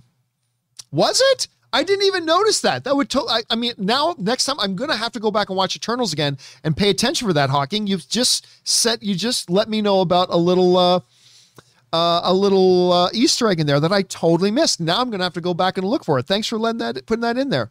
All right. Last question, guys, before we're going to take a little bit of a break because we're almost two hours into this already, and I badly need to use the bathroom. So, last question we're going to get here is um, the Bollywood dance was such a bummer because we were so excited to see us represented in a big budget MCU blockbuster, but that scene ended up being a big can of farts. But we enjoyed the movie LOL. I mean, listen, Sophia, I, again, all I can tell you is it gave me an appreciation. Now, again, I defer to your expertise. You know way more about this than I do. I can just tell you what me, as a Canadian white dude who hasn't been exposed to a whole ton of Bollywood in my life, what impact it had on me, which was I thought it was fantastic. I thought it was fun. I thought they made it funny. Um, and it just that these are the kinds of movies that Kingo would totally be making. And yeah, so I again I defer to your expertise, but for me, I I, I kind of loved it. I thought it was kind of great. Okay, guys, hey, just so you know, I am about to uh, shut down the uh, super chat feature on YouTube because we already have way more comments and questions that you guys have sent in than we are possibly going to be able to address. Like, there is no way we're getting through all of them. We're going to have to do a companion video to this one in the coming days. So I am going to take a quick um, five minute break here. Give you guys a chance to run, use the bathroom, grab something to eat, do whatever. I got to run, use the bathroom. I'm not going to lie to you. I need to go take a piss, man. We've been going for two hours. I need to go use the bathroom, and I'm two cans into Zevia. Zevia Cola, sponsor me, you insufferably cheap sons of bitches. Um, So I need to go use the bathroom, give you guys a chance. So while I am gone, in a minute, I'm going to turn off the super chat feature. If you got a last minute comment or question you want to fire in, go ahead and do it. Just know it won't be addressed until at least we get to, to do a companion video for this thing. Probably later tonight or tomorrow, we'll post a companion video for this. But uh, yeah, so fire one in now because I'm going to turn it off in just a second. So hang tight, guys, or run use the bathroom, whatever. We will be right back in just a moment. Don't go anywhere. We'll see you in a minute. Everybody, and we are back. Thank you for your patience and indulgence as I was taking just a little bit of a break there. Uh, we are now two hours in to this open spoiler discussion of the Eternals. We have a lot of questions still to get through. I will let you guys know that uh, my voice is starting to go a little bit. So I'm going to push through and get through as many of the remaining questions as we still have here to go. I have turned off the super chat feature because we've taken as many in as we can get. So, whatever questions I do not finish here, uh, today, we will do a companion video that will probably be up tomorrow that will probably be up uh, sometime tomorrow. But we will get through all of the questions that you guys, comments and questions you guys sent in. We will get through all of them. Not in this one sitting, though, apparently. So we, I will get through as many more here as we possibly can. Okay, let's pick things up here, shall we? And we'll keep things on going with uh, Liao Liang, who writes Ajak was Marvel's bait and switch of the year. I don't know what that means at all. I have no idea what you're referring to. Uh, Isaac Beebe writes, I could have sworn that voice in the second credit scene was the Watcher. See, I had other people say that too. But as it turns out, Chloe Zhao did an interview and confirmed that it was actually the voice of Mahershala Ali as Blade. Yeah, I like I said, I had people writing to me on Twitter as well saying, Man, I loved hearing that the Watcher was in it. Does this mean that the events of What If are going to be tied in now to blah, blah, blah? It was like, well, hate to burst your bubble but that was Mahershala Ali. And now Chloe Zhao has confirmed it. You're right. But very excited that it was Mahershala Ali. All right. Next up, Leo Liang writes, it felt like there was a good story here, just not in this movie.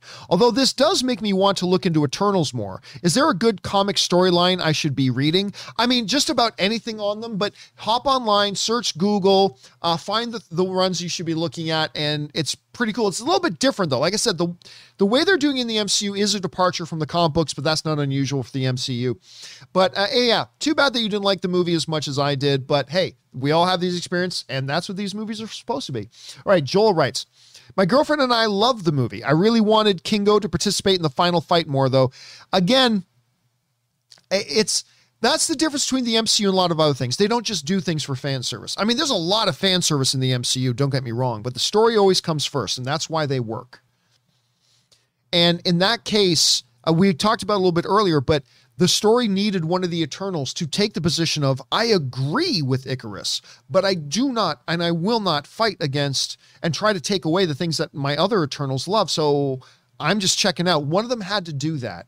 And I think that served the story better, to be honest with you. It would have been fun seeing Kingo in the final fight too, but that to me made more sense. And if Kingo really does, he's all about family and he sees all of them Ikaris, Sprite, Sersi, uh, Thena. He sees them all of his family. He ain't going to fight them.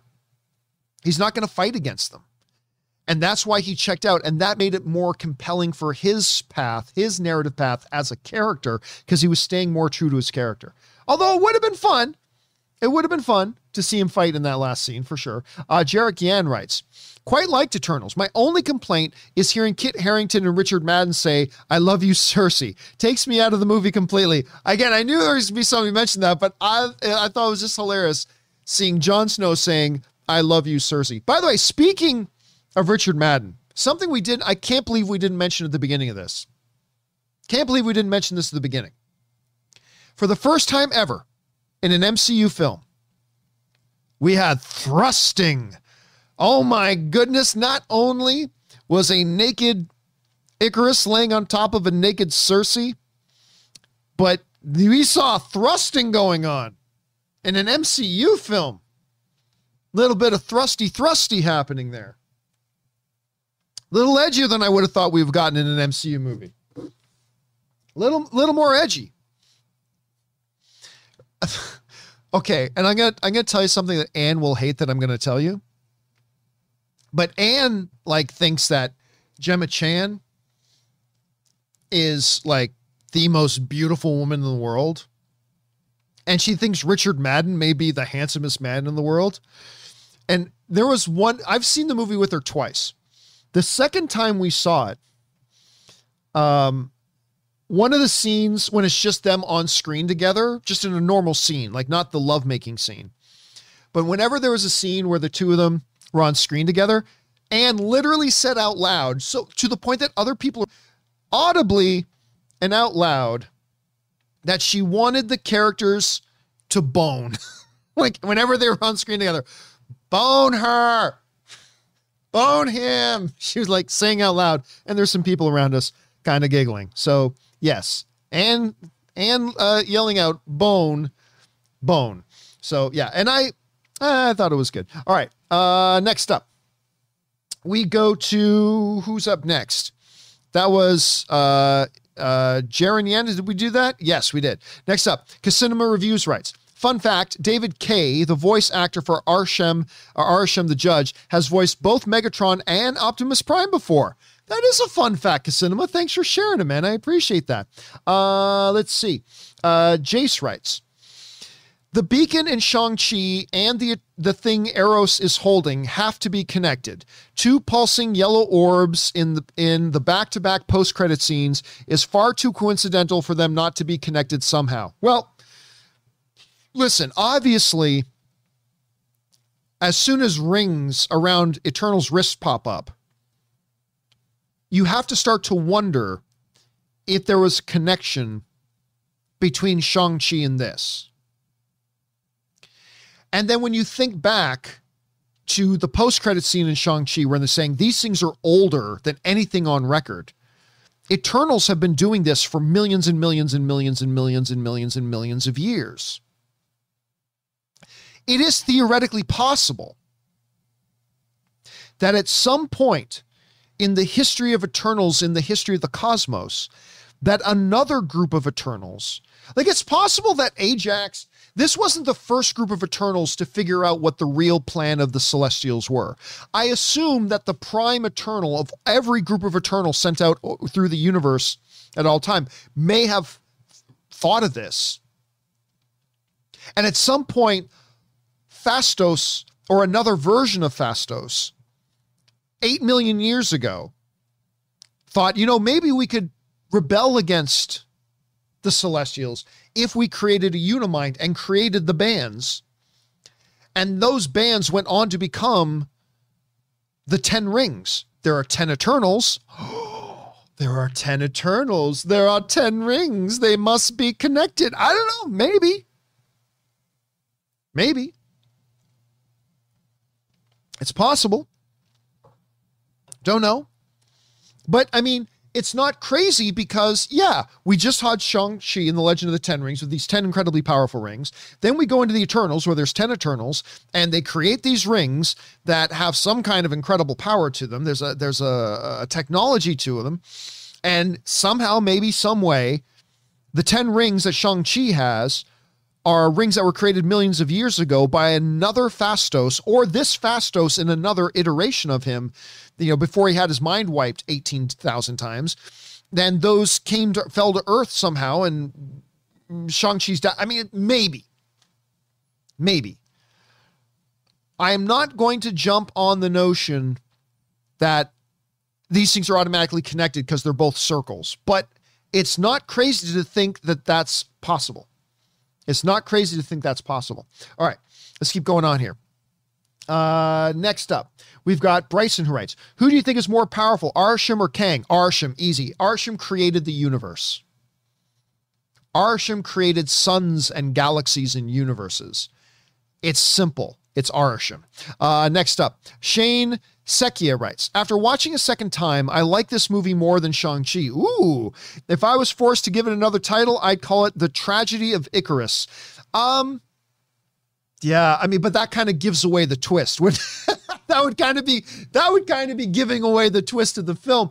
Um, again, I I don't like it nearly as much as Shang Chi, uh, but that's I mean I am ridiculously in love with that movie. I love Shang Chi. That movie's fantastic. So I don't quite do it, but hey, your experience with it was better than mine. So we've been hearing from some people whose experience with Eternals wasn't as good as mine. Yours was even better than mine, and that's the that's the great thing about the subjectivity of film, Shane. So thanks for sharing your thoughts on it. All right, next up.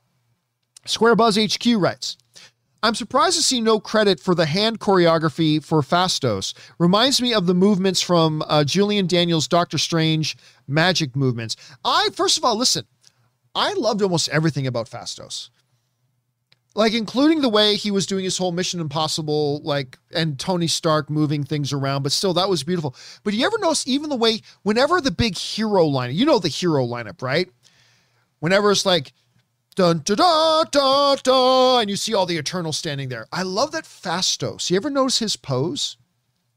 Phastos always has this pose, one hand behind his back, one hand like this, and only Phastos does that pose. There is something classy about it. And of course, then to this whole thing about how he utilized the technology. I mean, Paperboy is for real, ladies and gentlemen. Paperboy got skills. All right. Uh, not all of you understood that reference, but believe me, Paperboy's got skills. All right, next up, Cam5326 writes I don't think there's a villain problem. The story works in a way where I didn't feel like a main villain was missing or anything necessary. The struggles of the Eternals and Arishem were enough for me. No, no, no, I get that. No, I'm not saying. I, I and I appreciate what you're saying, Cam, but understand that I'm not saying that the movie has a villain problem. The turn of Ikaris and the Celestials themselves is more than enough to fill that void. What I am saying though is I had an issue with those with that one element the the uh, deviants that they did put forward as villains. I thought that was done poorly. And for other people, it worked very well. I'm not saying overall the movie lacked a good, strong villain. Oh, it definitely had that. Ikaris, Arishem, as big as you get. But they were using deviants as main villains in the film. And I thought that wasn't executed right. So I totally see what you're saying and I agree with you, but that's not exactly what I was saying. You know what I'm saying? All right. That's not exactly what I'm saying. You know what I'm saying. Okay. Next up. Uh, let's see.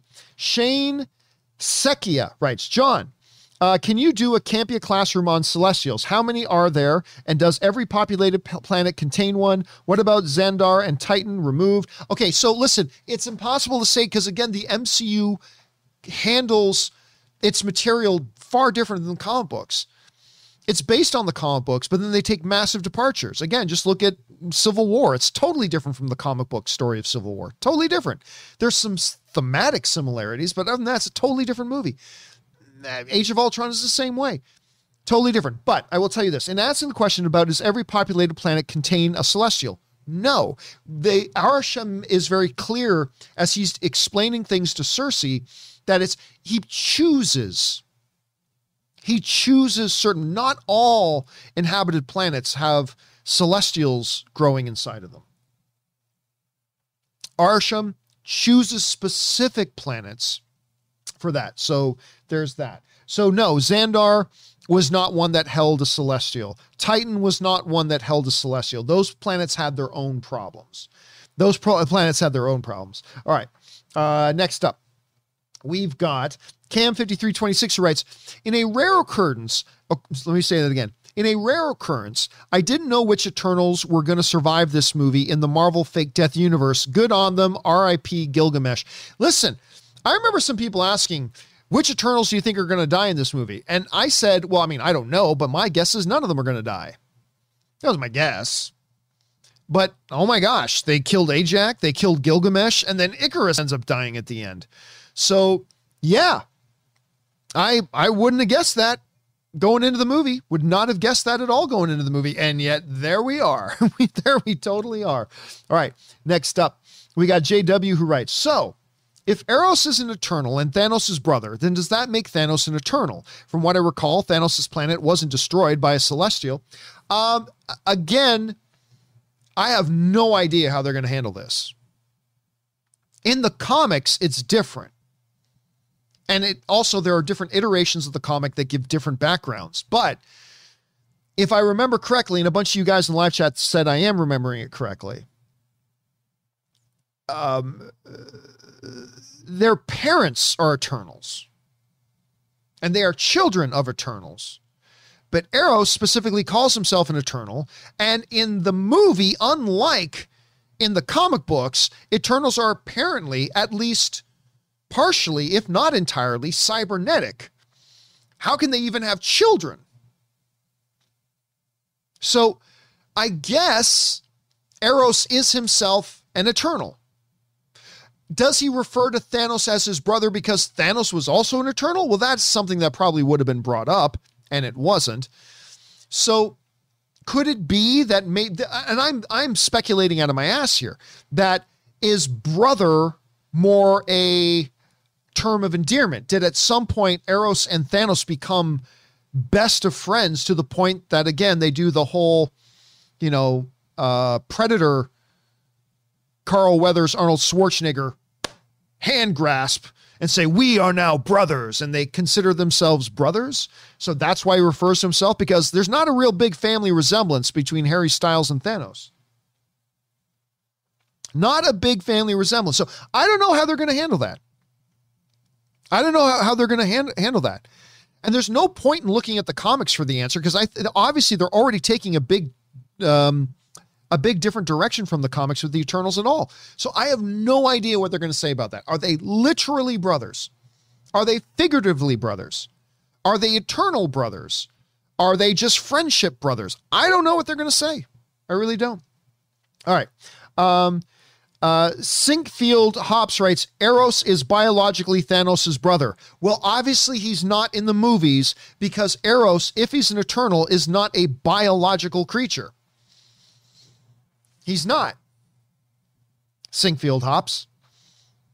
You can say Eros is biologically Thanos' brother. Well, he ain't in the MCU because if Eros, in, Eros is an eternal, he's not a biological being at all in the first place. So that's why I'm saying I don't know uh, what they're going to do here. I don't know. It's going to be interesting to find out. Okay. Uh, next up, we've got uh, Suthius who writes I'm curious if, depending on where Arishem sends the Eternals, if their skin or outer appearance is changed to fit the species of that planet. That is my assumption, Suthius. Uh, for example, in future installments, could we see Eternals that look Kree or Chitauri or Sovereign? Great world expanding, which makes me ask more. I, I think so. To me, that's what makes sense. That's what makes sense to me. That he would want his Eternals to be able to blend in with whatever worlds he's sending them to so at their core, they're kind of these cybernetic program beings, but then there's maybe a biological aspect to them over top of them, and they take on the appearance of whatever life is in that world that they're going to. I don't know. They don't really answer that question, but that seems, I think your rationale there makes perfect sense. That's my assumption until we hear otherwise. All right. Suthius also writes I'm assuming there are celestials of different sizes. Arishem looks bigger than the Earth. The one is Guardian. The one in Guardian seems small. Uh, then you have ones creating whole suns across the universe is fascinating. I don't know if it all depends on how big nowhere is. It all depends on how big. I I never really got a sense on the scale of nowhere because nowhere in Guardians is the head of a dead celestial. So obviously the universe is at least aware of celestials. And of course we had ego. But um, I'm not sure. I'm not sure. It's it, like are they all the same size or are they varying but just like human human people are varying but it's like you're not going to get one human that's 10 times bigger than another human maybe 3 times bigger maybe twice as big at most but not 10 times bigger so i don't know we'll have to wait and see it's an interesting question all right guys last question I'm going to be able to do tonight because my, my voice is almost cooked here. I just so you guys know, I also did an hour long companion video earlier today. Yay for having weekends off. But yes, I also did an hour long companion video earlier today. So I've now been doing almost three and a half hours of straight talking today, and my voice is almost cooked. So we'll do this last one. And don't worry, I will make a companion for this. We will get all the rest of the questions done in the next 24 hours. But we're going to end off tonight with one from Cam K, who writes, uh, Loved this movie so much. Watched a second time. Still loved. Uh, we've seen a little of Druig and Sersi with Unimind power. How about Makkari next time? Well, what Makkari? Yeah, because Druig, remember, Druig was about to be able to mind control a celestial, and he was. He was putting him to sleep. Remember, we saw the volcano stop. He was literally putting, Druig was putting a celestial to sleep. Crazy. That's insane amount of power. And then Sersi literally killed a celestial, turned a celestial to stone. What would Makkari be if she was on the receiving end of the Unimind power? I, or or Ikaris. How powerful would Ikaris be if he was on the receiving end of that power? Sam Wright is writing in the in the live chat, unlimited power. Yeah, this is exactly what it would have been. I, I mean, it absolutely nutty to even think about, Cam. All right, guys, listen up. There's still ones to come from Suthius uh, and Luke one two three four and all that kind of stuff. Do not worry, guys. We're going to do a follow. We're going to do a part two. We are going to do a part two in the next 24 hours of this open spoiler discussion of Eternals. Uh, but my yeah, I'm going to need to rest my voice for the evening before I'm able to do that, I think. But that will do it for us for right now. This will be the end of part one of our Eternals open spoiler discussion. Thank you guys so much for being here and participating in this. Special thank you to all you guys who sent in the theories, thoughts, observations, opinions, and questions regarding Eternals.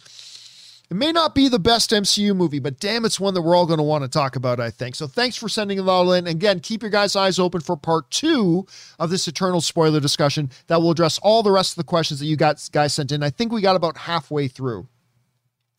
Two almost two and a half hours in, and we've only gotten about halfway through.